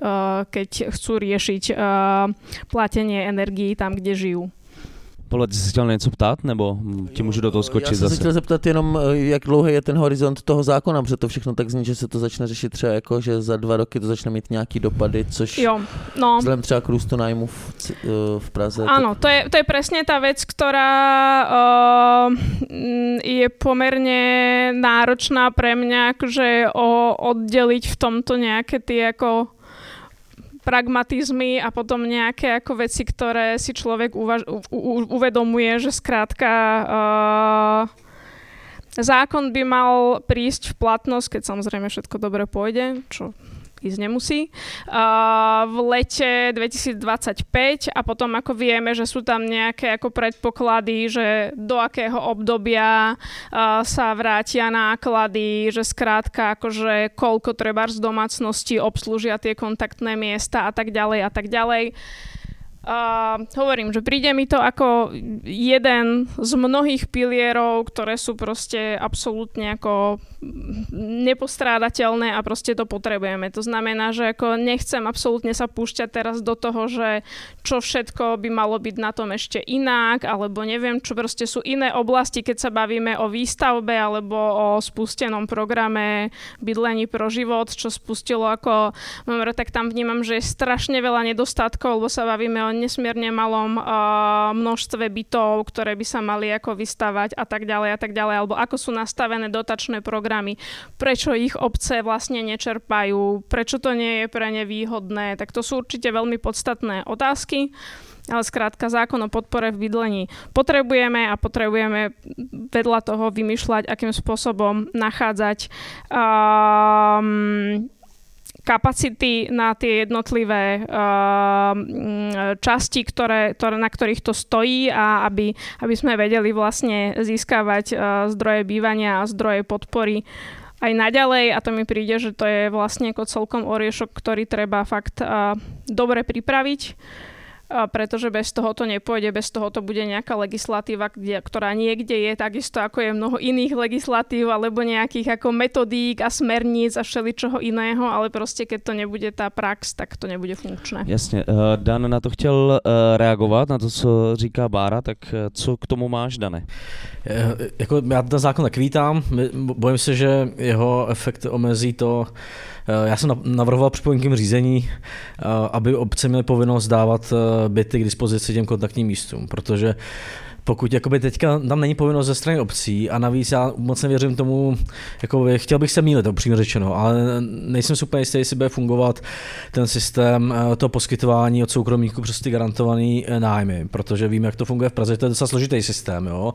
A e, jako tohoto bychom měli se snažit plně společně propojit, aby ty obce měly povinnost, protože dneska oni jsou prostě v pozici v toho černého pasažéra, kde když to neřeší, tak ty lidi žijou v té prostě jo, v těch nájemech předražených, o kterých mluvil Pavel, a příspěvky na bydlení to platí stát, takže ten náklad toho neřešení přenáší na někoho jiného. A dokud tam bude tyhle jakoby incentivy k tomu freeridingu a e, nebudou mít povinnost tam poskytovat ty byty, tak se bojím, že ty, že ty jako taky místa budou mít relativně málo toho bytového fondu, s kterým pracují. Jo? Takže jakoby, podle mě by tam buď to měli mít povinnost, anebo by měli, když to nevyužije, nedám tu povinnost, tak by měli hradit třeba kus toho příspěvku na bydlení, který se vydává na jejich územích, to nemám promyšlený, ale aby tam nebyl ten freeriding, aby byli motivovaní tam nabídnout ten bytový fond. Jo? Tak to je jedna věc, eh, to nevím, jestli souhlasíte, Báro. Uh, Bára na to chce reagovat, takže necháme ano, jí prostor. Já, já chcem reagovat v tom, že uh, pamätám si velmi dobře, keď jsme jako platforma vstupovali vstupovali do prípravy zákona o sociálnom bývaní 2016-2017, kde bol povinnosť úplne vlastne všetko a bolo to celé ako postavené na povinnosti. A myslím si, že od, to, od tej doby sme sa posunuli aj ako platforma, aj ako iniciatíva za bydlenie. Myslím si, že vlastne aj nejaké ako predkladatelia zákona v tom, že uh, je úplne zrejme, že v súčasnom fungovaní obcí proste nie je povinnosť možná pretože proste keď bude povinnosť, tak ten zákon nemá absolútne šancu vlastne prejsť. Čo myslím si, že je blbé, ale prostě je to tak. A tak dokončím. jsou věci jako zvýhodnění v rudu třeba, jo? Těm dokončím. A, že mi pripadá dosť podstatné to, že akú máme skúsenosť uh, aktuálnych spoluprác práve so súkromným trhom, čo proste tu, tu spolu, akože tú skúsenosť máme. A tá, tá skúsenosť je taká, že vlastne to môže byť funkčné. A dokonca to vie byť funkčné aj v regiónoch, kde by som si to vôbec nebola myslela, trebárs ako 5 rokov dozadu, keď sa bavíme trebárs o Moravskosleskom kraji.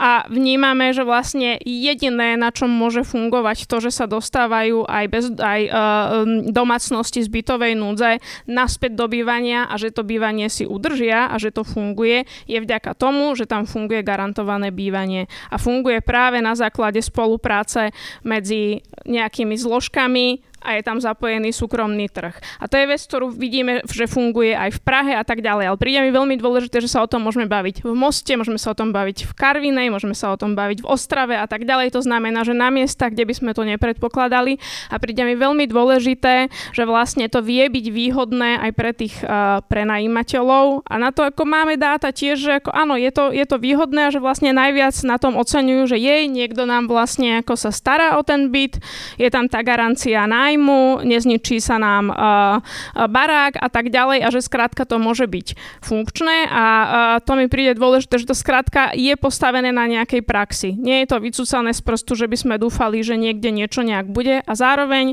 keď vieme, že obecný bytový fond je natoľko malý, ako je konkrétne v Prahe, obecný bytový fond tr- ako tvorí 5% celkových bytov. Tak ako na to sa fakt nemôžeme spoliehať. Dan, nechceš ještě reagovat, protože Pavel chtěl reagovat. Tak ještě... Jsem zaskakního řešit, já jsem uh, myslel, že říkáte, že končíte, pardon, uh, to se omlouvám.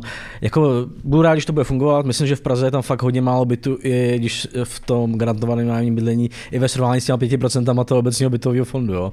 Že jakoby určitě to je jeden z dobrých pilířů, musí, musí se nějak zjednodušit, aby to fungovalo tak jako v, třeba v tom Moravskoslezském kraji, tam je víc bytů eh, z toho garantované nájemní bydlení, ale pořád bych jako, když existují komu, eh, kontaktní centra, tak musíme hledat podle motivaci těch obcí, když ne povinnost, aby to, aby to tam dávali, třeba s výhodněním v rodu nebo něčím takovým, myslím, rozumíte. Jo.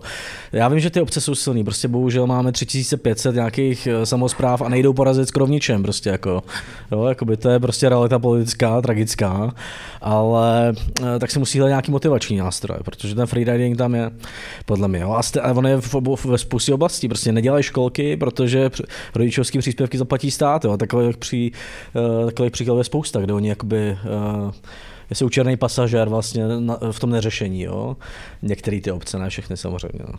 A ještě, Takže, můžu ti ještě říct jednu věc, krát, krátku. Povídej, povídej. Ale energetická chudoba, tak buď to ji řešíš na straně těch daní, na straně těch příjmů, že těm lidem jako zvýšíš příjmy, že to řešíš v daní z příjmů. A na co mi odpovídáš teďka? Jak řešit na... energetickou chudobu? OK, já jsem se na to neptal, ale to nevadí. Ptal se na to, a ne mě.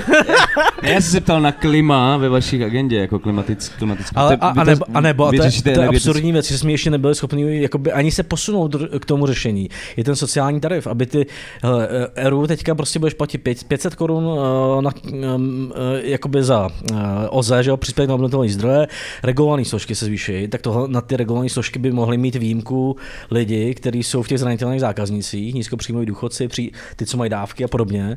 Když už se prolomíme bankovní tajemství, plánuje se, že se propojí, že se propojí uh, dávkový systém s, do, s datama od dodavatelů energií, tak už jsme ve stavu, když ty systémy budou propojený tak, aby jsme udělali sociální tarif a neplatili se regulované složky u zranitelných zákazníků a snížili se jim výdaje na energie v řádech jednotky tisíc ročně a to už jakoby hraje roli u těch domácností nejchudších. Jo? Tak jakoby to je takový to pragmatické řešení, který třeba funguje a může hodně pomoct. No.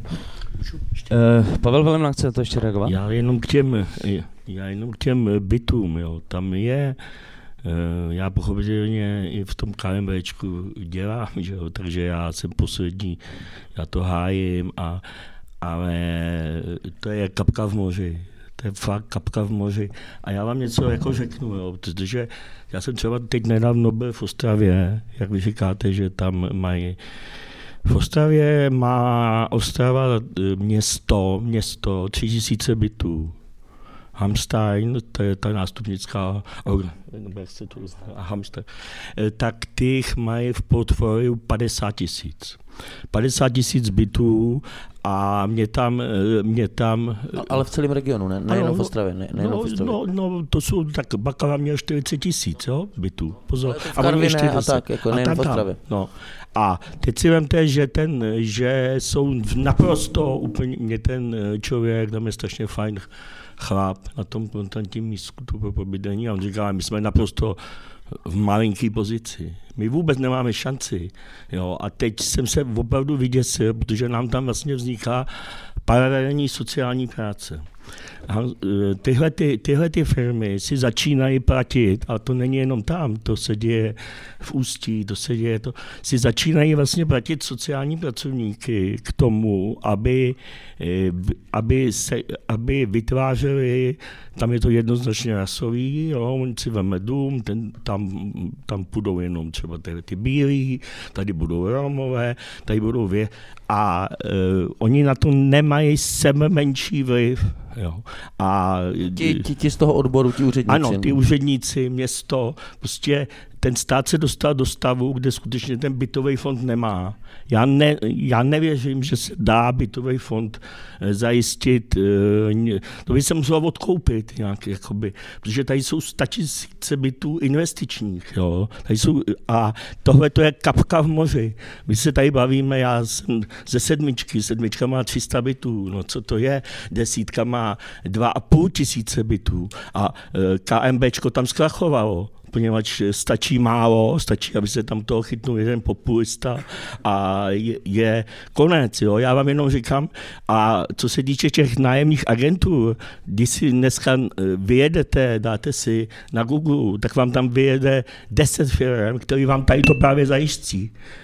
Přesně vám zajistí to, co vy jim chcete zajistit, nebo my jim chceme zajistit, to znamená to, dejte nám být do zprávy a já za určitý peníze a ty vás vždycky, a ty vás vždycky přeplatí. Jo? Ty vždycky ten stav přeplatí, takže... Je, se vrátíme k, tý, tý, k tomu tématu. A ještě jsem, no, to je jako o tom, že ten byt, že ten, že momentu, kdy, nejs, kdy stát nebo obce nevlastní bytový fond a bytový fond vlastní dneska spekulativní kapitál, tak v ten moment nemá šanci a, může být deset zákonů a není podle mého soudu prostě šance. A ještě bych chtěl říct jednu věc. To je, já zase budu říkat, jsem tady nejstarší, jo. ale já bych vám všem tady strašně přál, kdyby my tady sedíme furt my jsme jedna bublina, jo. Já prostě pracuji s těma svýma klientama a já s nimi rád jsem a chodím a já vidím, jak je to otažitý. My vlastně nejsme společnost. My nejsme společnost, jo? to, že jsme, ale nejsme společnost. Kolik znáte, třeba máte kamarádky, nějaký prodavačky, ale opravdu kamarádky, abyste s nimi někam chodila a byla kolik. Já, já už sám taky ne. Jo? To už to je se... jako asi hodně od tématu, ne, bych já řekl. Vím, že, ale je to důležitý. Ale, je to ale, důležitý, já jsem jenom, ale... Ne, no, a, a teď jsem chtěl to... říct ještě jako no, poslední, no, že jsem, poslední. že uh, já jsem si myslel, že ta společnost, a to jsem si fakt myslel, že se svým způsobem eh, postaví jakoby společnost, dá se dohromady na eh, klimatické změně. Jo. To byla můj, to jsem si myslel, že se to stane, pochopitelně se to nestalo, ta oligarchie je tak silná, že to rozbije. A já bych jenom ještě, a ještě bych chtěl říct, že, že vy tady vždycky mluvíte, ale to je 33 let my v, eh, my v pátek máme 33 let od listopadu. 34. No 34, vidíte. To to uteklo. 30, no počkejte, ale my tady mluvíme o věcech, o kterých jsme měli mluvit někdy v 95. Jo. A teď si vemte, že jak se říká, že třeba komunistický ten systém byl monoid. A teď si vemte, že už v 63.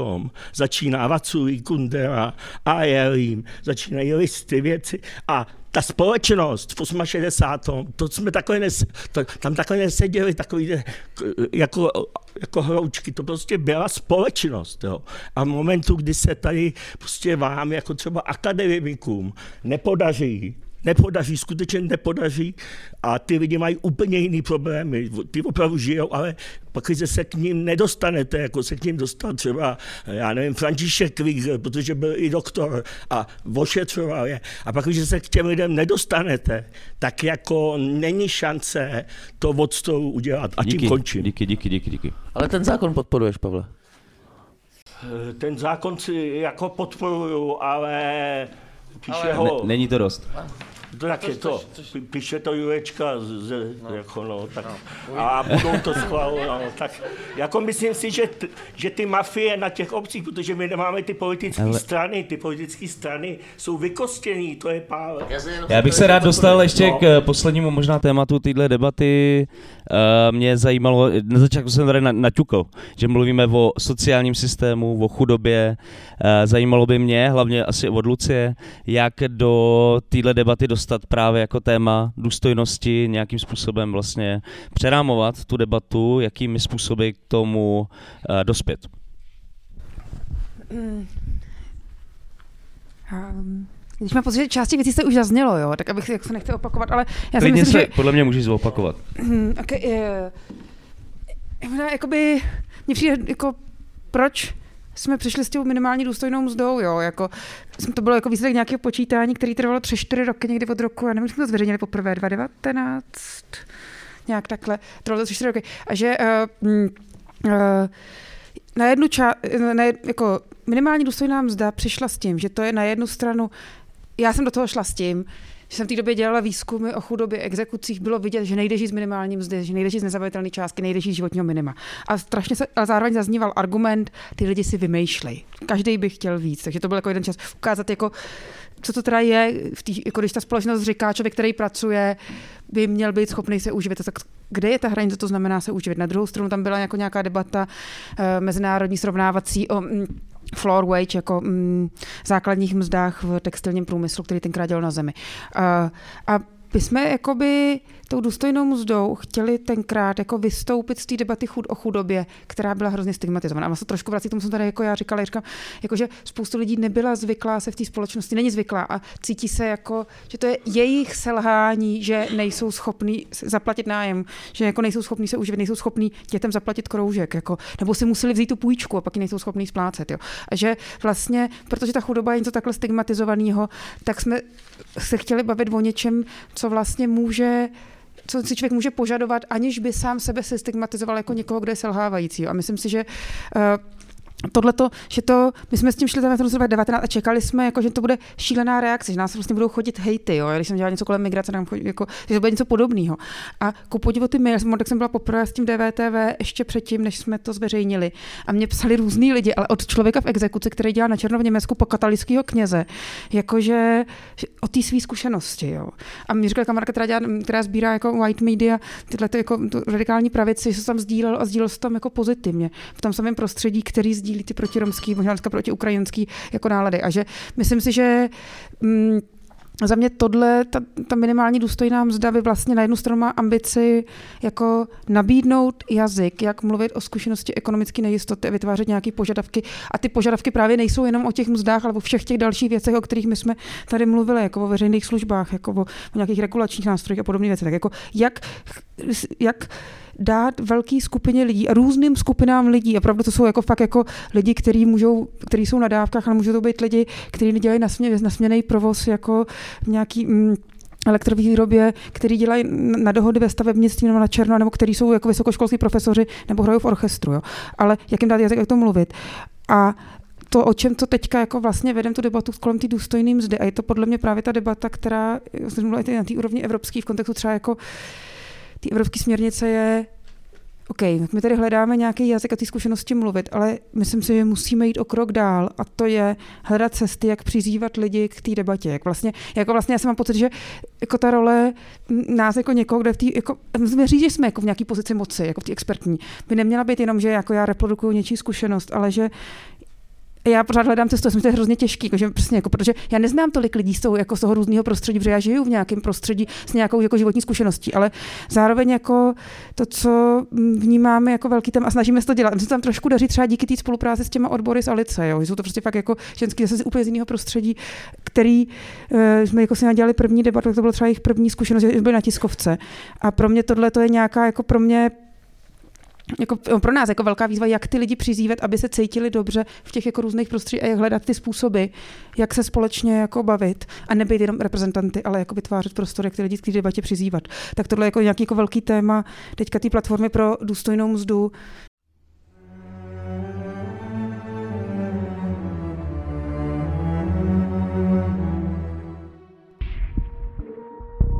Partnerem podcastu je promoterský kolektiv Hard Noise výjimečné koncerty světové alternativy. Zážitky, které nemají reprízy. Více na www.hartnoise.cz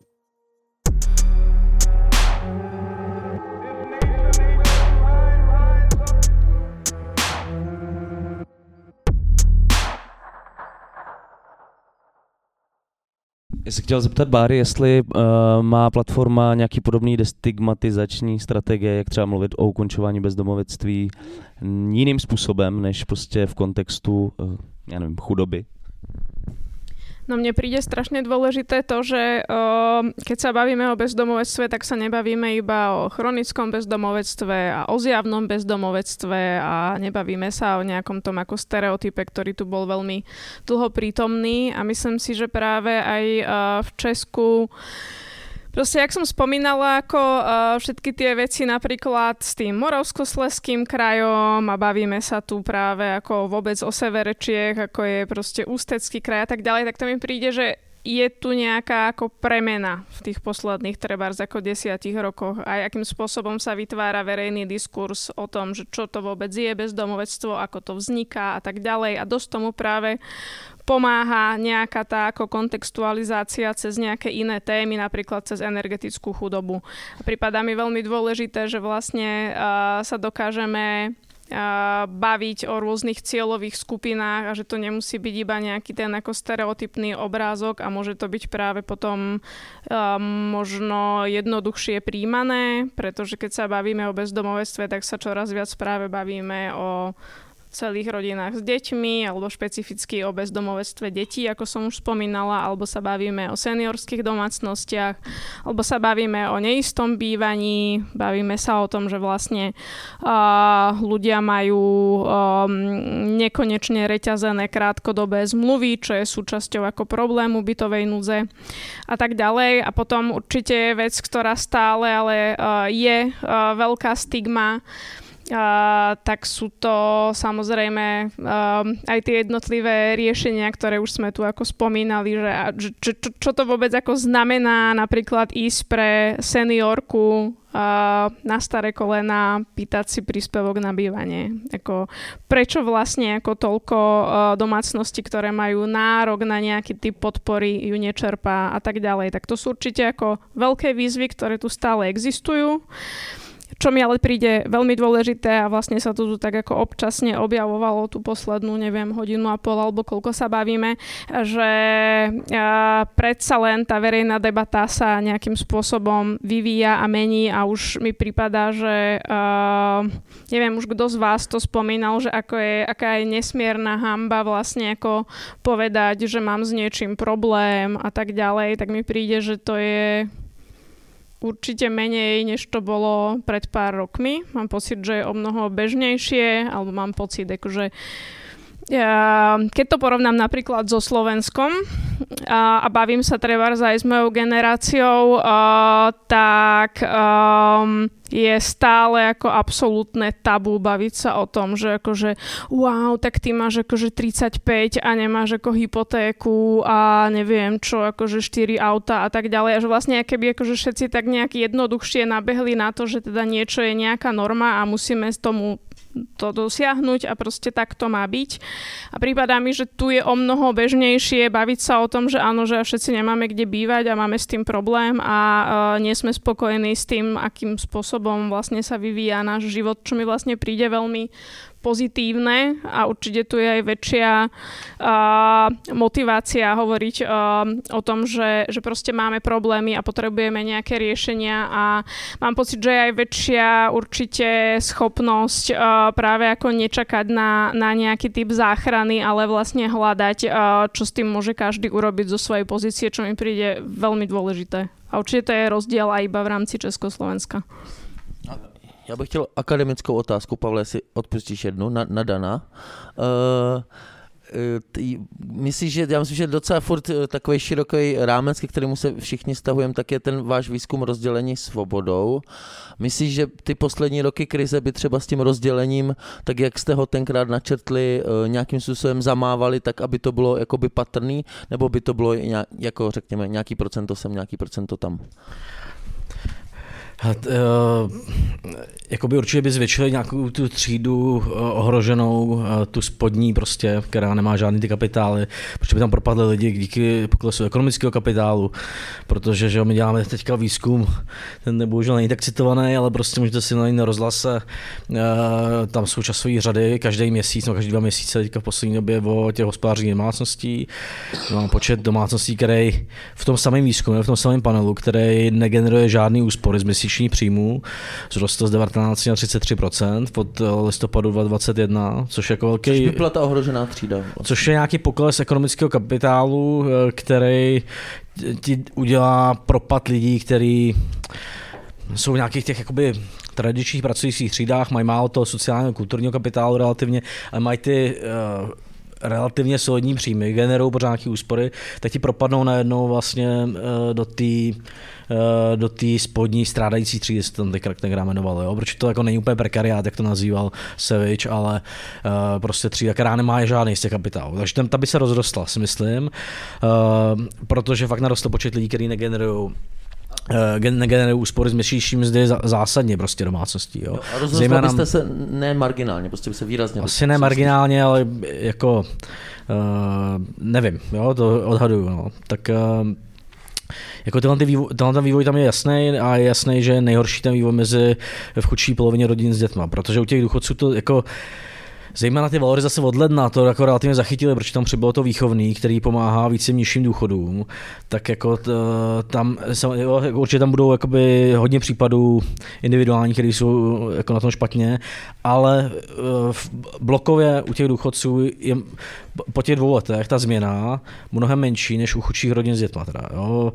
E, nevím, jak se to v, v sociálních službách, protože taky výrazně víc narostl třeba čerpání těch dávek u důchodců, protože uh, mají prostě zába větší kampaň mezi nimi a za mají výrazně jednodušší přístup k tomu příspěvku, protože mají menší uh, jako papírování. Jo? Jako u těch, já jsem jim taky pomáhal těm důchodcům na Zoršovicích a to se dalo. Problém byl, že mu to, to asi znáte vy dobře, že mu, že mu poslali vyrozumění o tom příspěvku a, a ten příspěvek asi 4 měsíce po žádosti a, a už ztratil tu, ten nárok, a, a, takže už nemohl ani požádat o prodloužení, jo? ale to by se teďka trochu mohlo změnit. A já jsem chtěl, můžu, můžu si dát vlastně otázku?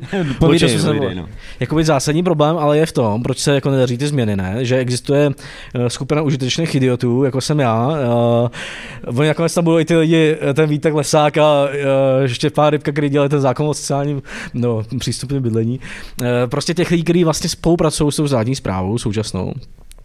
Potom existují jakoby ty platformy a možná nějaký hodně progresivní jako nápady, který třeba až nerůstou hnutí a podobně.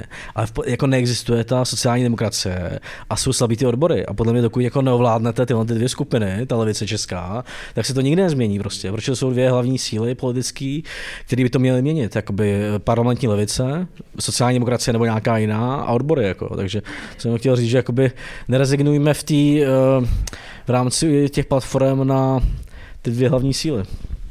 Tak eh, docela zajímavě jsi zodpověděl na vlastní otázku, já myslím, že to je v pohodě. Uh, mě, já, já, jsem, já jsem, Pavel chtěl, Pavel reagovat. chtěl reagovat, já jsem si chtěl taky zeptat na jenom, něco ještě teda. Já bych jenom k těm důchodcům. Eh, Tam to skutečně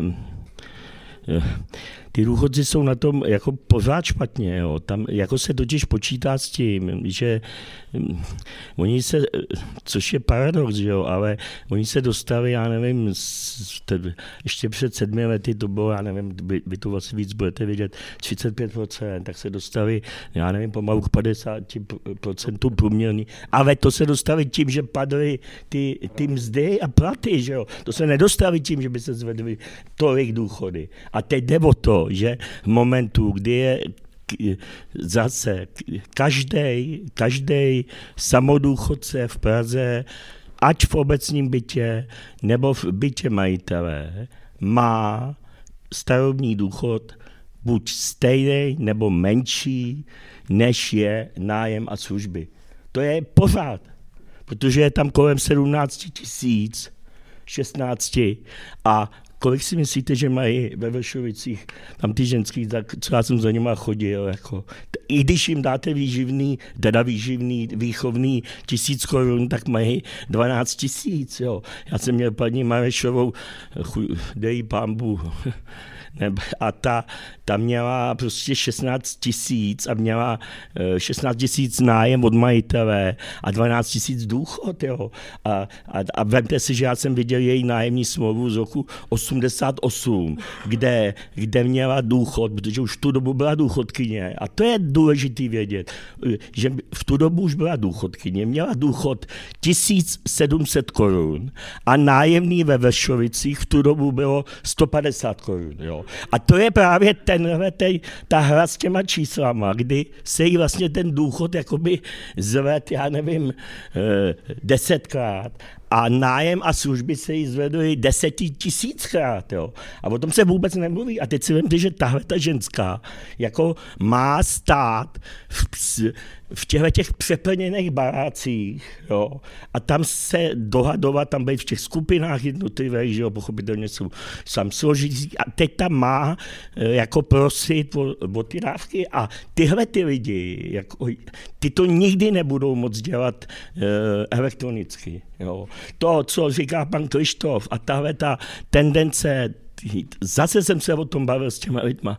Tam je, se musí dělat sociální práce, protože vy nikdy nepoznáte, jestli ten člověk jako už třeba mu tam nezačíná demence, jestli už, jo, a tohle ty věci se pak mají směřovat na obecní úřad. A jestli to třeba může dělat s tím rodičákem, ale příspěvek na bydlení nikdy nemůže být dávka, jak on říká, že to vypadne jako z pošty, jak když, jako, nebo jako houska, jo. To prostě nejde.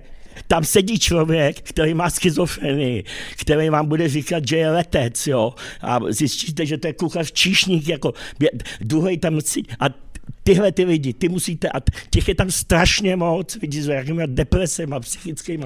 A od toho je ta sociální práce. A to v životě tenhle ten technokratismus, který jako si myslí, že jako je schopný tuhle tu skupinu lidí, jako jsou mopky, jako je příspěvek na živobytí, jako je hmotná a jako je příspěvek na bydlení, tak nikdy nemůže technicky vyřešit.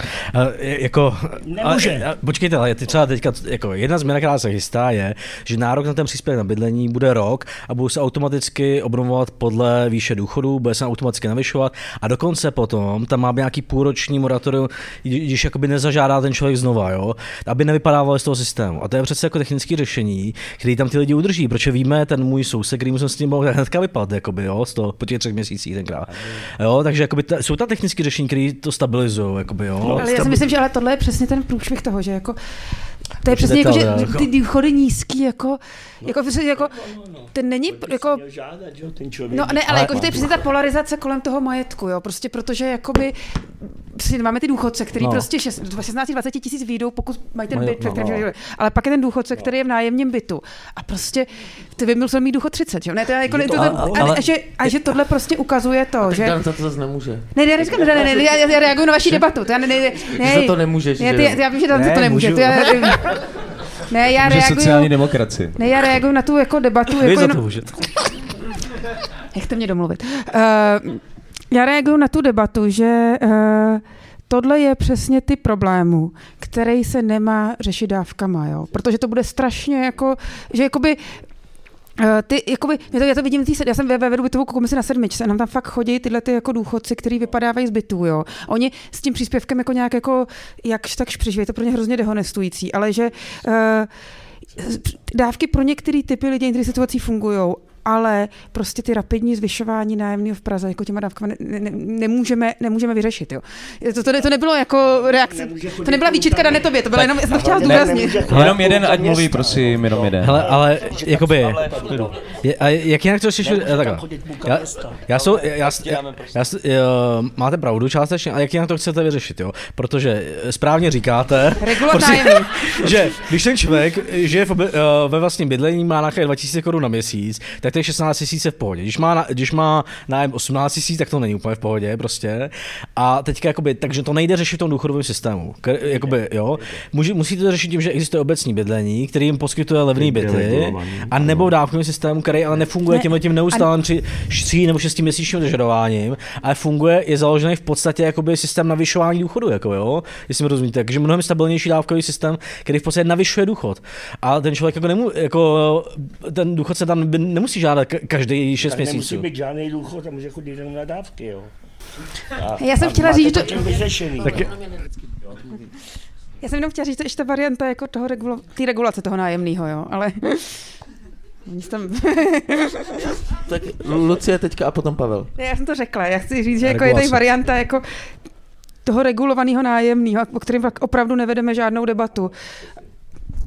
Tam je strašně důležitý, aby to nájemný, jako, jak je možný, že do fondu oprav platí člověk tři tisíce a dům je celý opravený a e, důchodce tam platí 20 tisíc a e, vlastní to nějaký Ital, který je nedohledatelný a nejezdí mu výtah a já ho tam pomalu nosím na zádech. Rozumíte, to je, to je ten problém. Jo? A to, že přece nebudeme dávkama platit každého důchodce, to jsme úplně perverzní stát.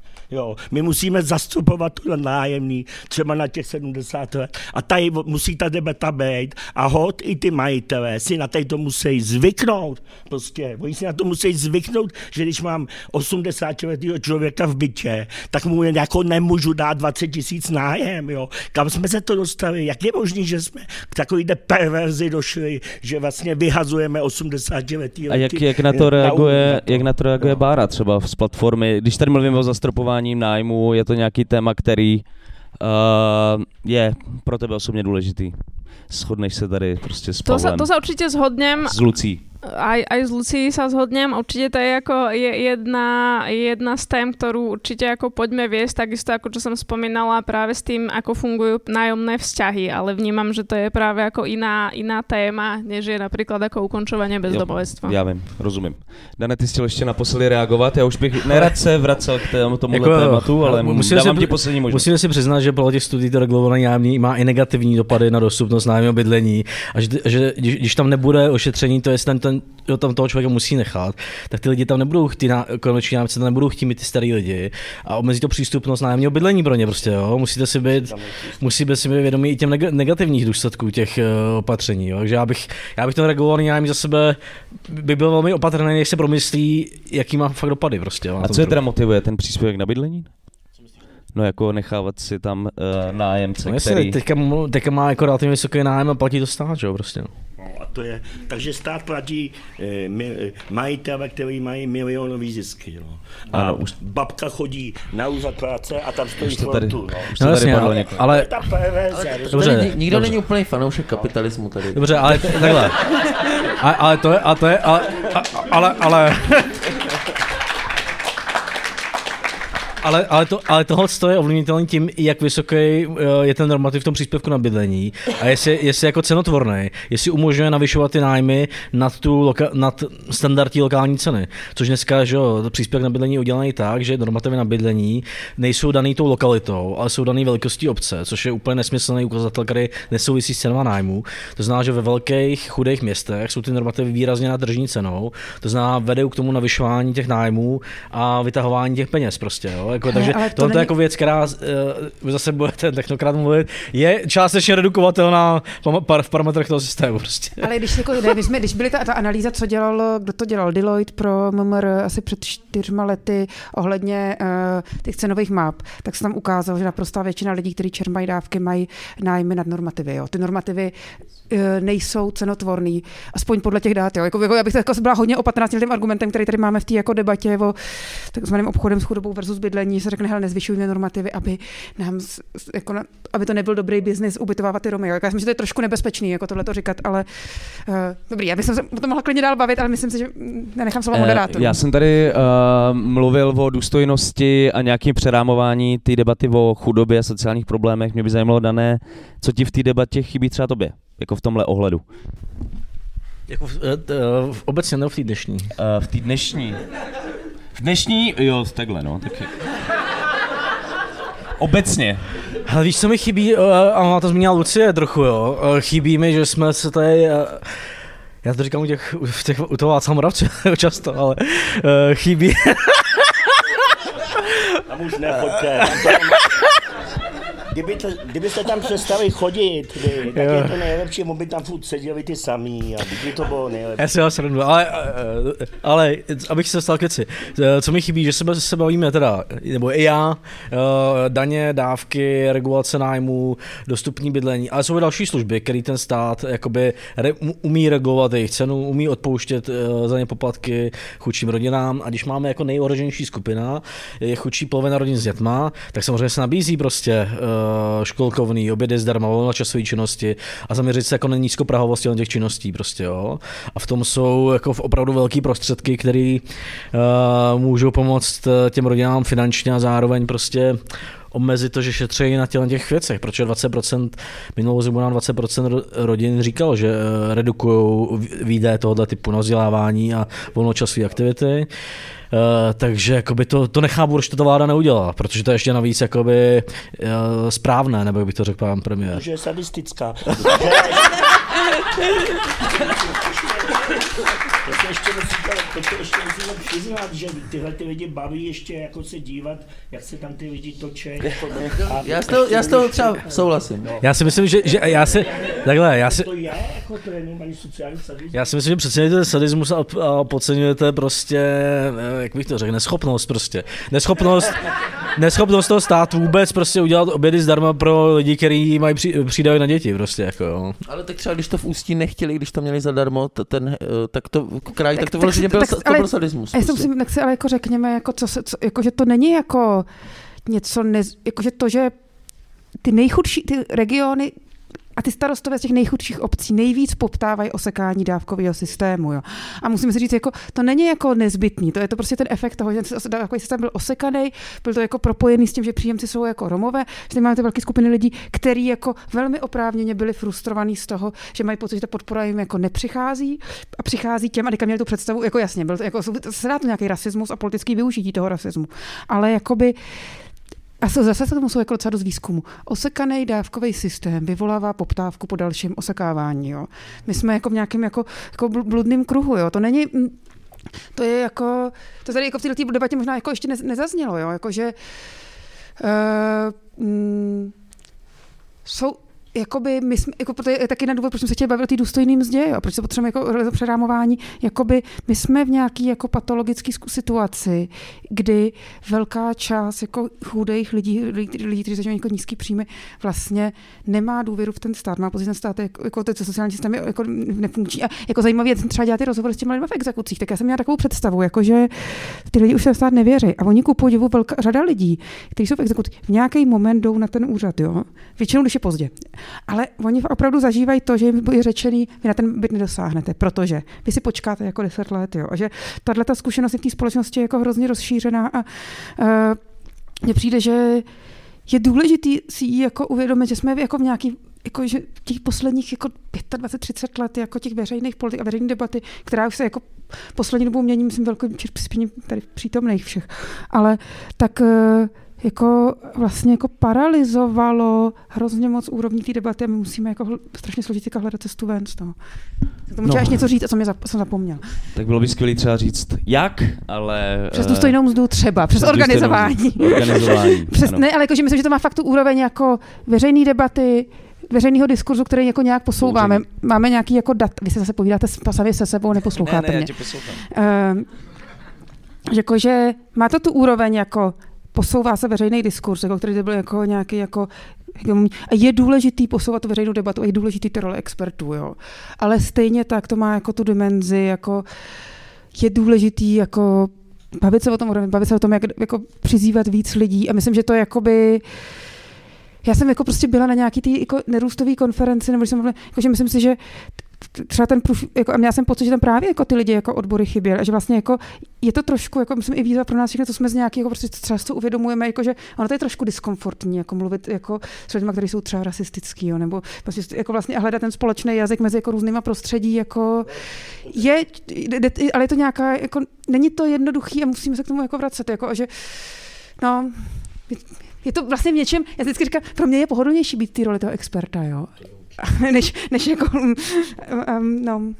To je taky víc těch metodiků, že Třeba sociální práce tam na osporech nejsou lidi. A... Já bych se jenom možná eh, teda zeptal i vás, eh, Dana, Pavla i Báry, co, když se tady mluví o tom, jako co je potřeba udělat, aby se vlastně ta diskuze nějakým způsobem přerámovala, tak jestli vás napadá něco zásadního, uh, Luci, jak něco v tom stylu, co tady zmiňovala Lucie. Třeba Báro? No mne príde strašne dôležité, um, keď napríklad, poviem našu skúsenosť ako platformy. Keď sme uh, vlastne v tom 2016 začali spolupracovať do samozprávami, tak myslím si, že sme dosť výrazne k ním pristupovali, že my sme práve tí experti a my presne vieme, čo máte robiť, aby sa dobre ukončovalo bezdomovectvo na úrovni samozprávy. A v priebehu asi troch, štyroch rokov sme zistili, že možno, že sme sami trošku z toho unavení, ako to nie až tak dobre funguje a že vlastne vôbec nepoznáme, čo tí jednotliví aktéri a aktérky na obciach potrebujú a s čím ako zápasia a tak ďalej, pretože keď sa tu bavíme napríklad o tej ako chudobe alebo o domácnostiach a tak ďalej, tak tu máme rôznych aktérov, o ktorých očakávame, že budú vytvárať ten systém a že vlastne to bude funkčné. A jedna vec je nejaká ako predstava, ako fungujú politici a političky a uh, všetci už sme pochopili, akú predstavu má Pavel, ale ja si myslím, že s mnohými napríklad sa aj stále dá uh, hovoriť a je nutné s nimi spolupracovať, pretože to um, bez toho nevymyslíme. Uh, minimálne v tom súčasnom systéme a myslím si, že pre mňa je veľmi veľká škola a nejaké ako učenie sa vlastne uh, prichádzať na úrady samozpráv a vlastne poznať, ako funguje to prostredie úradov. A bavili sme sa tu už dosť o úradoch práce, ale aj ako úrady uh, miestnych samozpráv sú nejaký ako uh, vesmír, ktorý uh, zápasí s rôznymi bariérami a myslím si, že preto, aby bola možná nejaká transformácia, tak je absolútne ako nutné k ním nepristupovať takisto ako k úradom práce a zamestnankyniam a zamestnancom, ktorí tam pracujú, ako k niekomu, kto je proste príšerný a taký a onaký, ale vlastne ako s nejakým pochopením a, a so, sna- so snahou vlastne ako um, reagovať na tie potreby, ktoré tam sú. Tak myslím si, že to je nejaká vec, ktorú vnímam tak nejak naprieč tak akože fakt nutnosť sa počúvať a počúvať aj tých ľudí, uh, ktorých možno presvedčenia, názory a postoje a emócie a tak ďalej sa nám úplne nepáčia. To mi príde kľúčové, nech sa bavíme o akejkoľvek z tých tém, ktoré tu padli a potom ako veci, ktoré súvisia s bývaním, tak myslím si, že fakt ako potrebujeme funkčnú legislatívu, potrebujeme ďalšie veci, ktoré uh, budú rozvíjať uh, skutočne širokú dostupnosť bývania. Potrebujeme možno uvažovať nie iba o tom, že či ako uh, dôstojne platiť prácu, ale že či náhodou ako nepotrebujeme vôbec uvažovať o tom, ako za, zaobstarávame a, a pracujeme ako s peniazmi v našej spoločnosti, napríklad sa baviť o tom, že či ako by bolo možné zavádzať nepodmienený príjem, či vlastne to nie je náhodou nejaká vec, ktorá vie pomôcť aj prevencii straty bývania alebo bezdomovectva. Uh, akým spôsobom vlastne je možné utvárať nejaké aliancie alebo koalície, ktoré pôjdu naprieč k tomu, aby sme mohli naozaj ako nie iba lepiť rôzne ako krízy, pretože mi príde, že vlastne to, čo sme sa bavili, tak je naozaj také ako, že oka sa niečo ako zjaví a my potrebujeme vlastne to veľmi rýchlo zalepiť, aby proste úplne nepraskla nejaká obrovská nádoba s vodou a všetkých nás uh, nepotopila, ale vlastne ako premyšľať, že čo vlastne je potrebné, aby naozaj uh, sme uh, prispeli k nejakej spoločenskej transformácii. Príde mi, že to je vlastne absolútne kľúčové a Um, nemám úplně pocit, že se to děje aktuálně. Jasně. Uh, co dále? My už jsme tady dneska slyšeli, že by prospěla obnova sociální demokracie a odborů, tak uh, chybí ti něco v té debatě, která by vedla jako k nějakému přerámování těch problémů, jak jsme o nich dneska tady hovořili? Souhlasím s tím, co říká Bára, proč my to moc neděláme v těch sociálních věcech, ale kolegové vzdělávání jezdí po těch regionech a, a třeba tam vozejí i lidi s, s sebou z dobrých hospodů, aby v těch dalších ORPčkách už jakoby ukazovali, jak spolupracují tam, kde se daří eh, například jakoby spolupracovat, propojovat politiku bydlení a vzdělávání, což jsou i některé obce v Ústeckém kraji nebo ORP, eh, nebo v nějakých částech Moravskoslezského kraje, tak eh, vozej po dalších regionech a propojují takhle vlastně tu dobrou praxi. To jsou vlastně s tím, co říká Barbara, že jakoby je dobrý k ní nepřistupovat tak direktivně. Já to říkám direktivně, protože se zabývám těma systémama daní, který jako nejsou tak závislí a uh, dávek, který tak nejsou závislí na těch lokálních aktérech a jejich práci. Uh, ale ta jako souhlasím s tím, co říká Barbara v, těch některých oblastech, jinak já bych řekl, že musíme obnovit uh, ty dva hlavní aktéry, jako roli těch hlavních aktérů. A za mě, nejmenovaných. Ne, sociální demokracie a odborů nejmenovaných a za druhý teda já se pořád bojím, že přeskakujeme jako, že přeskakujeme od uh, drobných nedostatečných změn, které jsme řešili teďka, k velmi jako radikálním změnám, jako je třeba nepodmíněný příjem. A přeskakujeme tu, že jako když dneska berete s tím minimálním mzdy 7800 korun, tak bych jako spíš začal, jako minimálně bych začal tím, že se nebude brát těch 7800 korun, nebo méně prostě, jo. Uh, protože jo, mám pocit, že tam jako vzniká vákum, uh, že tam není ta jako tradiční, ale radikálnější levice, která by prosazovala prostě progresivní majetkový daně, kapitálový daně, progresivní daň eh, z příjmu větší, eh, k ukončení těch eh, strašných věcí, jako paušální daň OSVČ, prostě, kde ten člověk s 1,5 milionem příjmu platí méně než zaměstnanec minimální daní, s minimální mzdou. A že jakoby já se bojím, a to je jako na zvážení, jestli mezi tím změnách eh, v, v mezích zákona, což eh, prostě o který se snažíme tam ty lidi a těma jakoby velmi odvážnýma konceptama novejma, jako je nerůst a nebo podle mě i minimální nepodmíněný příjem, tak jako je tam, neříkám vákuum, že neřešíme i ty úplně nejzásadnější chyby v celém tom českém daňovém dálkovém systému, prostě, který vedou k téhle pracující chudobě. Jo? Tak jenom bych chtěl upozornit na to, nezapomínejme na to, jo? Že, to že tam existují.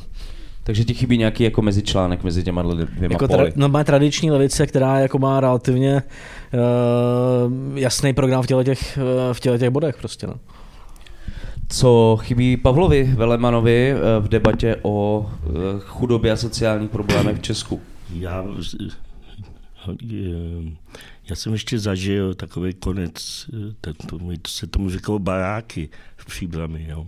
A to byly vlastně takový, takový ohniska vlastně takového undergroundu a e, tam prostě se ty lidi skutečně jako scházeli a bylo to úplně fantastický. Bylo to, hlavně ta muzika, věci. Já jsem po listopadu už pak vlastně nic takového nezažil a zažil jsem to pak jedině a byl jsem z toho vlastně do dneška o tom píšu ty svý ubohý články, ale e, je, e, a byla to klinika. Byla to klinika, byla to jediná věc, kdy jsem najednou jsem se vydal na Žižku, protože jsem taky už viděl, jak ty lidi za mnou chodí a na tom úřadě je to takový všelijaký. A teď jsem najednou viděl, jak se, a já měl takovou radost, jo, protože to bylo, když se vám vrací mládí. Jo. Tam najednou zase seděl, já nevím, můj milovaný filozof Petříček. Jo. A ty tam povídá lidem a tam normálně seděli stejně, jako seděl, já nevím, před 40 lety Němec a mluvil, já nevím, o katolický. Tak tady najednou, a teď jste najednou viděl, že tam ty bezdomovci, takzvaný, že, že to je opravdu jenom stigma, co se tady z nich dělá, že vlastně oni je to taky zajímá, jo? že vlastně ty lidi jako jsou, um, my k ním máme jenom strašný předsudky, já se s nimi taky bavím, tam je strašně vzdělaných lidí jo? a ta klinika tohle to najednou rozbila. Jo? Jako, a teď tam najednou ty matky si tam začaly vyměňovat věci, chodit, chodili tam uprchlíci se schovávat. A teď si vemte, jak skutečně najednou, protože jak nebyli nagrantovaní, že jo? nebyli pod těma grantama, tak najednou, ta, najednou ty politici jako nemohli nic dělat. No tak je museli zničit. Že jo? Tak museli zničit a e, tam najednou jsem viděl, když byla ta demonstrace, jak tam bylo asi, já nevím, 6-7 tisíc lidí, že jo? Za kliniku? Za kliniku. Tak to se bojím, že to nebylo tolik, ale ne, bylo hodně, bylo hodně, bylo hodně, bylo hodně, bylo hodně. A, no, ale, ale, chtěl jsem říct, že tam najednou jsem viděl to sepětí a to musí jít opravdu jako ze spodu, jo. A mě trošku mrzí, že jako, že jako tady někdo třeba nekoupí dům, protože aby to, se na to nemohlo, jako na ten skotník, že, že, že, to je nelegální a ty lidi, to, proč jako, jako třeba dneska znova ty mladí, jako třeba jako nejsou znova tenhle ten svým způsobem takový systém těch baráků, jo, který by skutečně nebyly na grantech, byly by na těch dotacích těch lidí a tam by skutečně mohli jít ty lidi bez domova se um, a oni by se jich nebáli, jo, jako si jich bojí. A e, tam najednou já jsem koukal, já jsem si myslel, že už, že to byla svým způsobem taková věc, jako konce komunismu, že jo, jako že svým způsobem, jak říkal Jerous, jestli něco bylo na komunismu dobrý, že rozbil třídy. Jo. A to opravdu říkal, jo, jako, že Což byl i jeho deklarovaný účel. Takže... A, a, a, jako, ale jako myslím, že ano, jo, jako, že najednou ty lidi pochopili, že jako si může, že si může přesně prodavačka vzít vysoko, a, jako může, a tady to najednou znova vznikalo. Že? Tady najednou vznikalo spontánně ze spora a pochopitelně musel přijít, přijít radní Bele tam z ODS, aby to zničil, že jo? Protože to je najednou ty ostrůvky té svobody. A já si myslím, že se to, že se to pořád jako vrací. Takže moje naděje by byla, kdyby se třeba podařilo, já nevím, Aramu, nebo tady lidí třeba kolem nějakým způsobem třeba koupit legálně nějaký dům. Ale, jako, ale to je strašně, že, že to teď nejde. Jako STBáci jim to vyhazovali do povětří, že jo? A dneska to nejde zase koupit, jo? No, a... To bude muset obsadit prostě prostě. No, ano, a to je, ale, ale když se to obsadí, tak je to jako potom pro tu většinovou společnost špatný. Že? A kdyby se něco Člověk tak... se nezavětší všem. No, prostě. Ne, ale jako, rozumíš, rozumíš já, tím, tomu? já tomu rozumím naprosto, jo, ale to, a peníze na to... legálně koupenou nemovitost momentálně nemáme. No, to je na tom, to je strašný. No. Tak tehdy na ní měli, ale zase to vyhodili do povětří. Báci. Tak jsme vlastně furt tam, kde jsme byli. Jo, jo, Děkuju. Díky. Uh, já jsem si chtěl zeptat ještě Lucie Bár, jestli k tomu chtěl něco dodat, protože já jsem myslel, že ten to kolečko jsem začal u vás, ale třeba vás já... ještě to je, co napadlo. To už je poslední otázka té debaty. Pak... Máš poslední možnost. Jak předámovat debatu? Předámovat debatu. Ne, um, mně vlastně přijde jediný, co bych vyčetla, tý, nebo já bych vyčetla tyhle debatě spoustu věcí, ale, uh, ale jediný, co bych chybělo, že jsme pořádně neotevřeli to téma těch danění. Jo. Já si myslím, jako, že vlastně jsme se hodně bavili o nějakých jako diskurzech, politikách, jako veřejných službách, ale jakoby to, co jako to, co je vlastně neuvěřitelné v té současné debatě, já nevím, jsem jako poslouchala jako zapnu Vinohradskou 12 o hodnocení Fialovy vládě a teď je tam jako debata o tom, že ta vláda jako špatně komunikuje, jo. Nebo opozice, která kritizuje jako škrty, ve kterém má přijít o půlku rozpočtu, jako jedinou trochu navýšený rozpočet obrana a jako opozice jako nebo konsolidační balíček, možná to bylo zrovna, a jako jediná kritika pořádná je, že, že se nemají zvyšovat danění jako firem, jo. My tady jako, jako vlastně celý ten jako veřejný diskurs pořád replikuje tu debatu škrtů. My jako, přece, jako, já jsem se tady, jo, vy jste měli pro nás připravenou otázku, jaký číslo by vystihlo situaci v České republice, jo, sociální. Já jsem říkala, tak já si teda najdu, kolik těch já se vezmu, podívám se tamhle právě jako život nezaplacení, tam jako nějaký aktuální data. A pak jsem řekla, hele, ne, to není to správné číslo. To správné číslo, co vystuje situaci v Česku je, že v roce 22, kdy byla inflace téměř 16%, byl růst zisku firem obecně 20%, ale mzdy rostly o asi necelých 8%. Jo. A tohle je to číslo, o kterém musíme se bavit. Jo. Musíme se bavit o tom, jako že Rostly zisky potravinářských energetických firm, ale rapidně schudly nejchudší lidi. Jo. My nepotřebujeme mít jenom to číslo, kdo chutne. My, se musíme, my to musíme mít jako v tomhle kontextu. Jo. Tak to je, to je za mě jako to, to, co bych chtěla.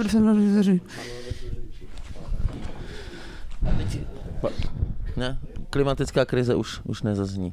Hele, mě jenom, já jenom nevím, jestli máme prostor ještě na dotazy z publika, nebo ne? Myslím, že... Nemáme? ale zasloužil by si to. Já myslím, že jo, ale nevím, jestli tady je chodící mikrofon. Je tady, jo. Tak uh, jestli má někdo nějaký dotaz, uh, evidentně tady spoustu věcí nezaznělo v této debatě, uh, takže tady jsou dvě ruce. Ondřej, někomu to distribuj. A pak to bude muset ale useknout, tak je, tady nejsme do rána. Eh, dobrý den, Mahu Opletalová, ne tak úplně slečna, děkuji. Eh, já bych chtěla říct, eh, chci reagovat na všechny, samozřejmě vím, že na to není čas, tak jenom na Pavla Velemana, který říkal, že jako sociální pracovníci jsme bezmocní.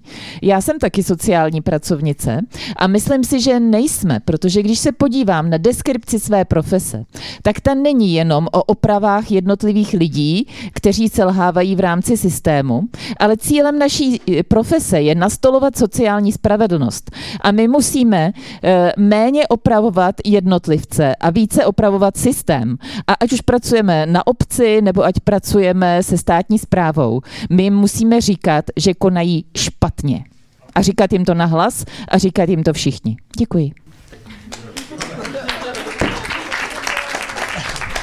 Takže Pavel asi k tomu nemá moc. Tak kdyby to psal on, že jo, takže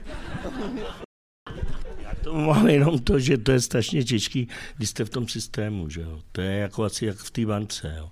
My jsou na mě někdy hodní, protože oni mě mají jako blázna, že jo. Takže ke mně jako, když vás berou třeba na té desíce, pak už jako blázna, tak už vám jako neodpovídají, jo. Ani vás nevyhodí, protože oni zase vědí, že tam to, a tady tak, ale je strašně těžký být v těch strukturách, být třeba v KMBčku a teď to jako kritizovat. Jo? Jakoby, jo? To je strašně těžký, protože vy jste vlastně placený za to, že to máte hájit. Jo? A že se na to máte podílet a máte říkat, jak je to skvělý, úspěšný, geniální a chodit jako...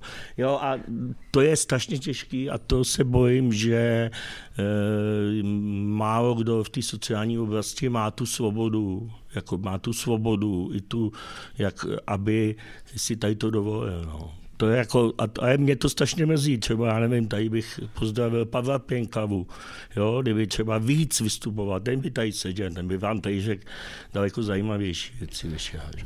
Pochybuju, ale... No. Pojďme na další dotaz teda, tady byly ještě minimálně dva.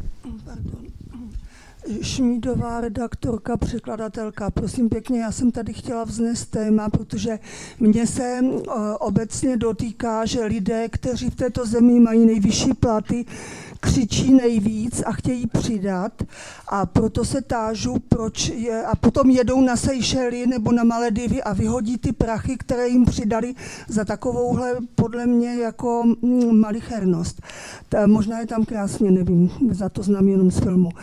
Chci se zeptat, proč nikdo neřekl českým lékařům, že by taky mohli eh, zaplatit za studia, protože tato studia jsou ve všech zemích eh, evropských i zámořských velice drahá a málo kdo si je může dovolit. A oni vlastně dostanou vzdělání a potom zahodí všechno to, co do nich vložila naše země a jdou do zahraničí vydělávat, že to je, z mého hlediska je to nemorální. Takže by jim taky někdo mohl říct, že by si mě mohli zvyšovat IQ tím, že by více četli, aby se vyrovnali humanitním vzdělancům, kterým se teda bohužel eh, za posledních 30 let teda eh, nevyrovnají. Proč toto lékařům nikdo neřekne a vadí mi, že mladí lékaři se vydělují, jako by být mladým lékařem bylo něco lepšího, ale řekla bych, že jsou to vlastně eh, jako nedoučení lékaři Děkujeme. a chtějí více, Na, než na, koho, tí, na, na koho? Na koho No, to já nevím, jestli to vůbec všech. cílí na někoho, protože... tam se všech. Pana Eh, Prokopa třeba. Pana Prokopa. Ne. Uh, doktor jsem, ale... A ještě budete, ještě bude. no to... Uh, ty vysoké mzdy, po- podle mě, jakoby, Jedna věc, jak to má, že může vláda ovlivnit, je v těle těch chvíli zvyšovat víc minimální mzdu, protože ty firmy musí že, zvýšit ty nízké mzdy a musí udělat tu kompresi těch mest, to znamená, že méně zvyšují ty vysoký, protože uh, v rámci těch uh, mzdových výdajů musí zvýšit ty nízký. Jo? Takže já bych, myslím si, že by mohla jít vláda dál ve zvyšování minimální mzdy. Myslím si, že musí pracovat s těma daněma a snížit danění uh, těch nízkopříjmových. Jo, tak já říkám tu minimální, já jsem říkal, já opakuju těch 7800 korun, jo, ale prostě spodní pětina lidí platí zhruba 35% z nákladů práce na daních a odvodech v průměru, což je hodně, protože ta, nejhorní, ta horní pětina platí asi 39, ta progres je úplně minimální. Potom tam máte, že jo, uh, OSVČ, kde v paušální daní OSVČ platíte, když máte, když jste reálně na švart systému a máte minim, minimální reální náklady, tak platíte na dani uh, zdravotních a sociálních odvodech jako 6-7% ze svých uh, příjmů čistých, jo, prostě. To je absurdní, jo, takže uh, to, to lze podle mě ovlivnit zvyšování minimální mzdy a nastavením daní který teda podle mě musí být mnohem víc o těch majetkových daní, protože ta hlavní nerovnost, jedna z těch hlavních nerovností v Česku je i ta generační, že ty části mladých lidí nemá ty majetky a platí vysoké daně z práce a ty majetky takřka nejsou zatížený jako je daňově jo, v Česku, takže uh, já bych řekl, že se dá řešit daněma u lékařů, nevím, jako vím, že třeba na třetí lékařský, tam pokud vím, tak asi třetina příjmů už jsou stipendia zahraničních studentů, z nich ale velká většina eh, odchází potom do zahraničí. Jo. Takže otázka je, jestli by se nemohlo víc zohledňovat uh, ve výši stipendií třeba zahraničních studentů, jestli tady zůstane nebo ne a, a podobně. Jo. To bych řekl, že třeba je takové jakoby věc, na který by se asi dalo pracovat. Pojďme na ten další dotaz ještě, prosím. Mm, Já jsem Šimon Pešta z nepodmíněného základního kolektivu a naší agendou je právě prosazování nepodmíněného základního příjmu, a což eh, vnímám jako věc, co může řešit spousta těch věcí, o kterých jsme se tady bavili, právě ta, ta stigmatizace sociál, sociálních dávek, nebo to, že lidi dělají tři práce a stejně prostě s těma penězma nevystačí. A eh, pane Prokope, vy jste říkal, že to vidíte vlastně jako nějakou, něco velice vzdáleného, a, ale já vlastně nemám ten dojem, že to musí být eh, tak vzdálený a že když o tom budeme mluvit, že to je něco vzdáleného, tak to jako nepřiblížíme. A, a, ještě, a, a vlastně jsem vidím tady zároveň možnost v tom, o čem mluvila paní Trelifajová, že tady vlastně vznikají eh, v poslední dobou různé iniciativy, které který nějak eh, protestují eh, vůči tomu, že úplně nemají na ten důstojný život. Jo? Jako je právě minimální důstojná mzda nebo mm, nadšením nájem nezaplatíš, um, nebo status umělce, a lékaři jsou taky lidi. A takhle emergují tyhle skupiny, které by se dalo říct, že jsou něco jako nový odbory, protože jim jde vlastně o to samý. A, a jestli není cesta eh, prostě tyhle, tyhle iniciativy eh, spojovat s tím, eh, s, tím, s tím požadavkem nepodmíněného základního příjmu, protože to je něco, co řeší vlastně všechny ty skupiny, že jo. Jo, díky za otázku. Já mám pocit, že Dan nemá pocit, že to je jenom vzdálený, ale je i kritický k tomu konceptu, takže by mě dost zajímalo, jak odpoví. Já jsem to vyznal méně než takže uh, berte to jako povrchní názor a bojím se, že by ten koncept unesli ta, dejme tomu pravicová interpretace, která by zároveň s tím uh, zrušila ostatní dávky, případně omezila slevu na poplatníky a případně zrušila některý uh, přístupnost nějakým službám, až by to bylo nevýhodný pro ty nízkopříjmový. Protože samozřejmě jakoby ten systém dnešní v těch dávkách, když umíte jakoby, když se k ním člověk dostane, což je to samozřejmě problém těch dávek na druhou stranu, tak je mnohem štědřejší, než uh, jako, jakkoliv fiskálně, jako fiskálně udržitelný uh, nepodmíněný příjem základní. Jo. Tak jako uh, tak jsou i studie prostě, že pro tu nejnižší třídu to nemusí být výhodný, ten nepodmíněný základní příjem. Samozřejmě uznal, že řeší spoustu problémů v té stigmatizaci, dostupnosti, rychlosti a podobně. A nejsem si jistý, jestli pro tu nejnižší třídu je to dobrý trade-off oproti uh, jakoby dobře nastavenému daňovým dávkovému systému tradičnímu. Jo. Tak, uh, to je jenom moje taková obava, ale jako nechci to říkat autoritativně, protože to není nějaký předmět zájmu úplně. Uh-huh. A ta druhá otázka byla asi mířila na Luci. Uh, no já... já se mají spojovat. No, se mají spojovat k nepodmíněnému základnímu příjmu, no. Já vlastně s tím, jako, já vlastně to mám hodně podobně jako riskantně, risk, risk, rizikově. E, jako dan, jakože já vlastně si myslím, že to danění, aby to byl opravdu nepodmíněný základní příjem, musel být tak velký, že to jako nereálně nejsme schopni jako zdanit jako ani tak, abychom zaplatili pořádně školství. Jo, jsme v situaci, jako vyjednat takový danění. Takže politicky jako prosaditelný a že přesně to může vést k omezení nějakých služeb. A zároveň, co mě k tomu jako ještě napadá a co si myslím, že je vlastně hrozně důležité, to vnímám, i my jsme nedostali k těm klimatickým dematám a nějaký jako polarizace potenciální kolem toho, ale že my hlavně o vlastně těch věcech hrozně uvažujeme v těch úrovni jako individuálních řešení, zvyšovat individuální, eh, individuální jako příjem. Jo? Ale my vlastně, já si vlastně myslím, že fakt důležitým komponentem toho celého jako jsou ty veřejné služby a řešení, které nemusí být individuální. I v kontextu třeba klimatické krize. A já si myslím, mně přijde vlastně zajímavější třeba debata spíš o nepodmíněných základních službách v tomhle kontextu a reálnější, než o tom nepodmíněném základním příjmu. Ale jako, no, zatím mě nikdo nepřesvědčil. A nepríde ti, že by to bol väčší nástroj na kontrolu? Kebyže sú nepodmienené základné služby? Jako třeba veřejné zdravotnictví. Mm, myslím, že ne. No, no veřejné školství, jako, myslím, že ne. Jakože jasně, můžeš se dívat, jako, že stát je inherentně disciplinační, jo. No, tak. um, tak to se můžeme, ale pak se můžeme bavit o nějakých jako mechanismech, metodách. A to vrací, za mě se to vrací k té debatě o tom organizování vlastně, o té participaci. Jakože, um, ale byla by to zajímavá další debata. Doneste mikrofon někdo, ať se to vyřeší. Kde to? Hmm že by možná bylo dobré se ptát lidí, eh, jestli by víc ocenili eh, MHD zadarmo a, a, a eh, zdravotnictví zadarmo a, a nějaký balíčky jídla zadarmo, anebo 30 tisíc měsíčně. A myslím, že vám každý odpoví, že radši peníze. Mimochodem, jestli jste čili, tady jsou ten, ten, ten, jak se jmenuje, myš, myš, myšík, ten, ty uh, falešní přátelé ne, um, obyčejných lidí. A tam je docela hezký příběh právě, a myslím, že to je hodně, jakoby, to je samozřejmě jako ten další debatu, ale jsem docela dělala dost výzkumu rozhovorů s lid, jako nízkokvalifikovanými lidma, kteří se pohybují mezi dávkovými při systémy prací a prekárníma pracema.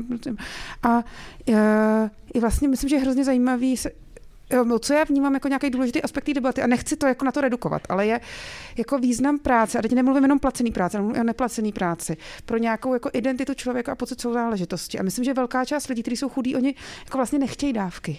Oni vlastně spíš chtějí mít jako pocit jako nějaký důstojnosti té společnosti a že i ta práce jako a různé formy práce k tomu pocitu jako důstojnosti přispívají. Jo? Jakože, uh, a ten myslím, oni jakože, mm, a, ten, a ten rozdíl tam veřejné služby jsou univerzální, tam není ten pocit toho, že mi někdo něco dává. Jakoby, to je pocit, jako já, jakože občan této společnosti, vlastně je tady nějaký základní konsenzus, že ta společnost to všem nabízí jako nějakou základní věc, kterou my se všichni vztahujeme a identifikujeme. Je samozřejmě, že všichni mají právo chodit do školy, že školství bezplatný. Jo? A to je rozdíl, to není nějaký dar, který se někomu dává, jo?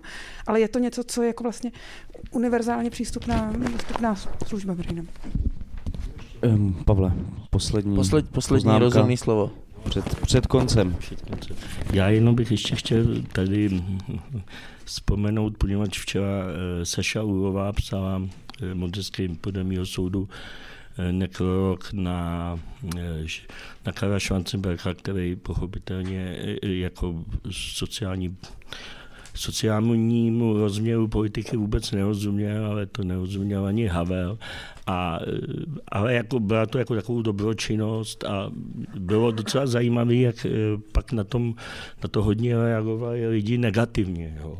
A já bych jenom tady chtěl říct, teď říkáte třeba kapi.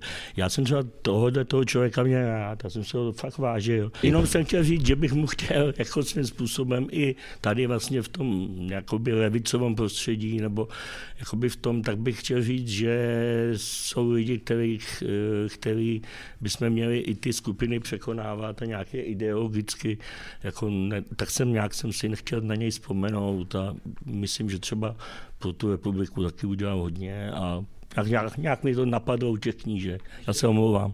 U nepodmíněného uh, základního příjmu a Karla Schwarzenberga překvapivě končí tahle debata, uh, která se jmenovala Češ, Česko na křižovatce krizí, zároveň bylo živý nahrávání podcastu Kolaps. Byli tady s náma dneska sociální antropoložka Lucie Trlifajová, uh,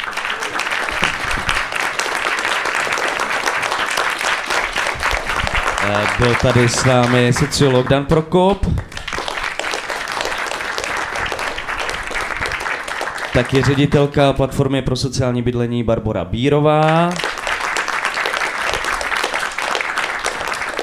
A sociální pracovník Pavel Veleman.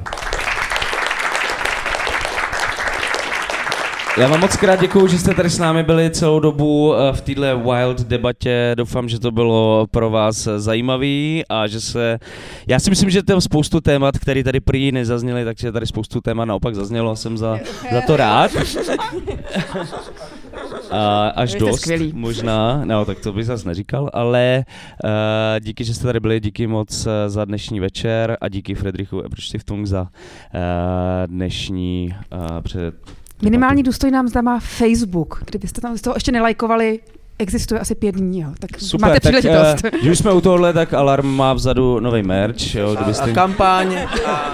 Knížky, cokoliv. A potřebujeme uh, podpořit. Můžete tam uh, Platforma zavítat. Platforma pro sociální bydlení stále přijímá nových členů a členky klubu Přátel. Co pak research, co potřebuje?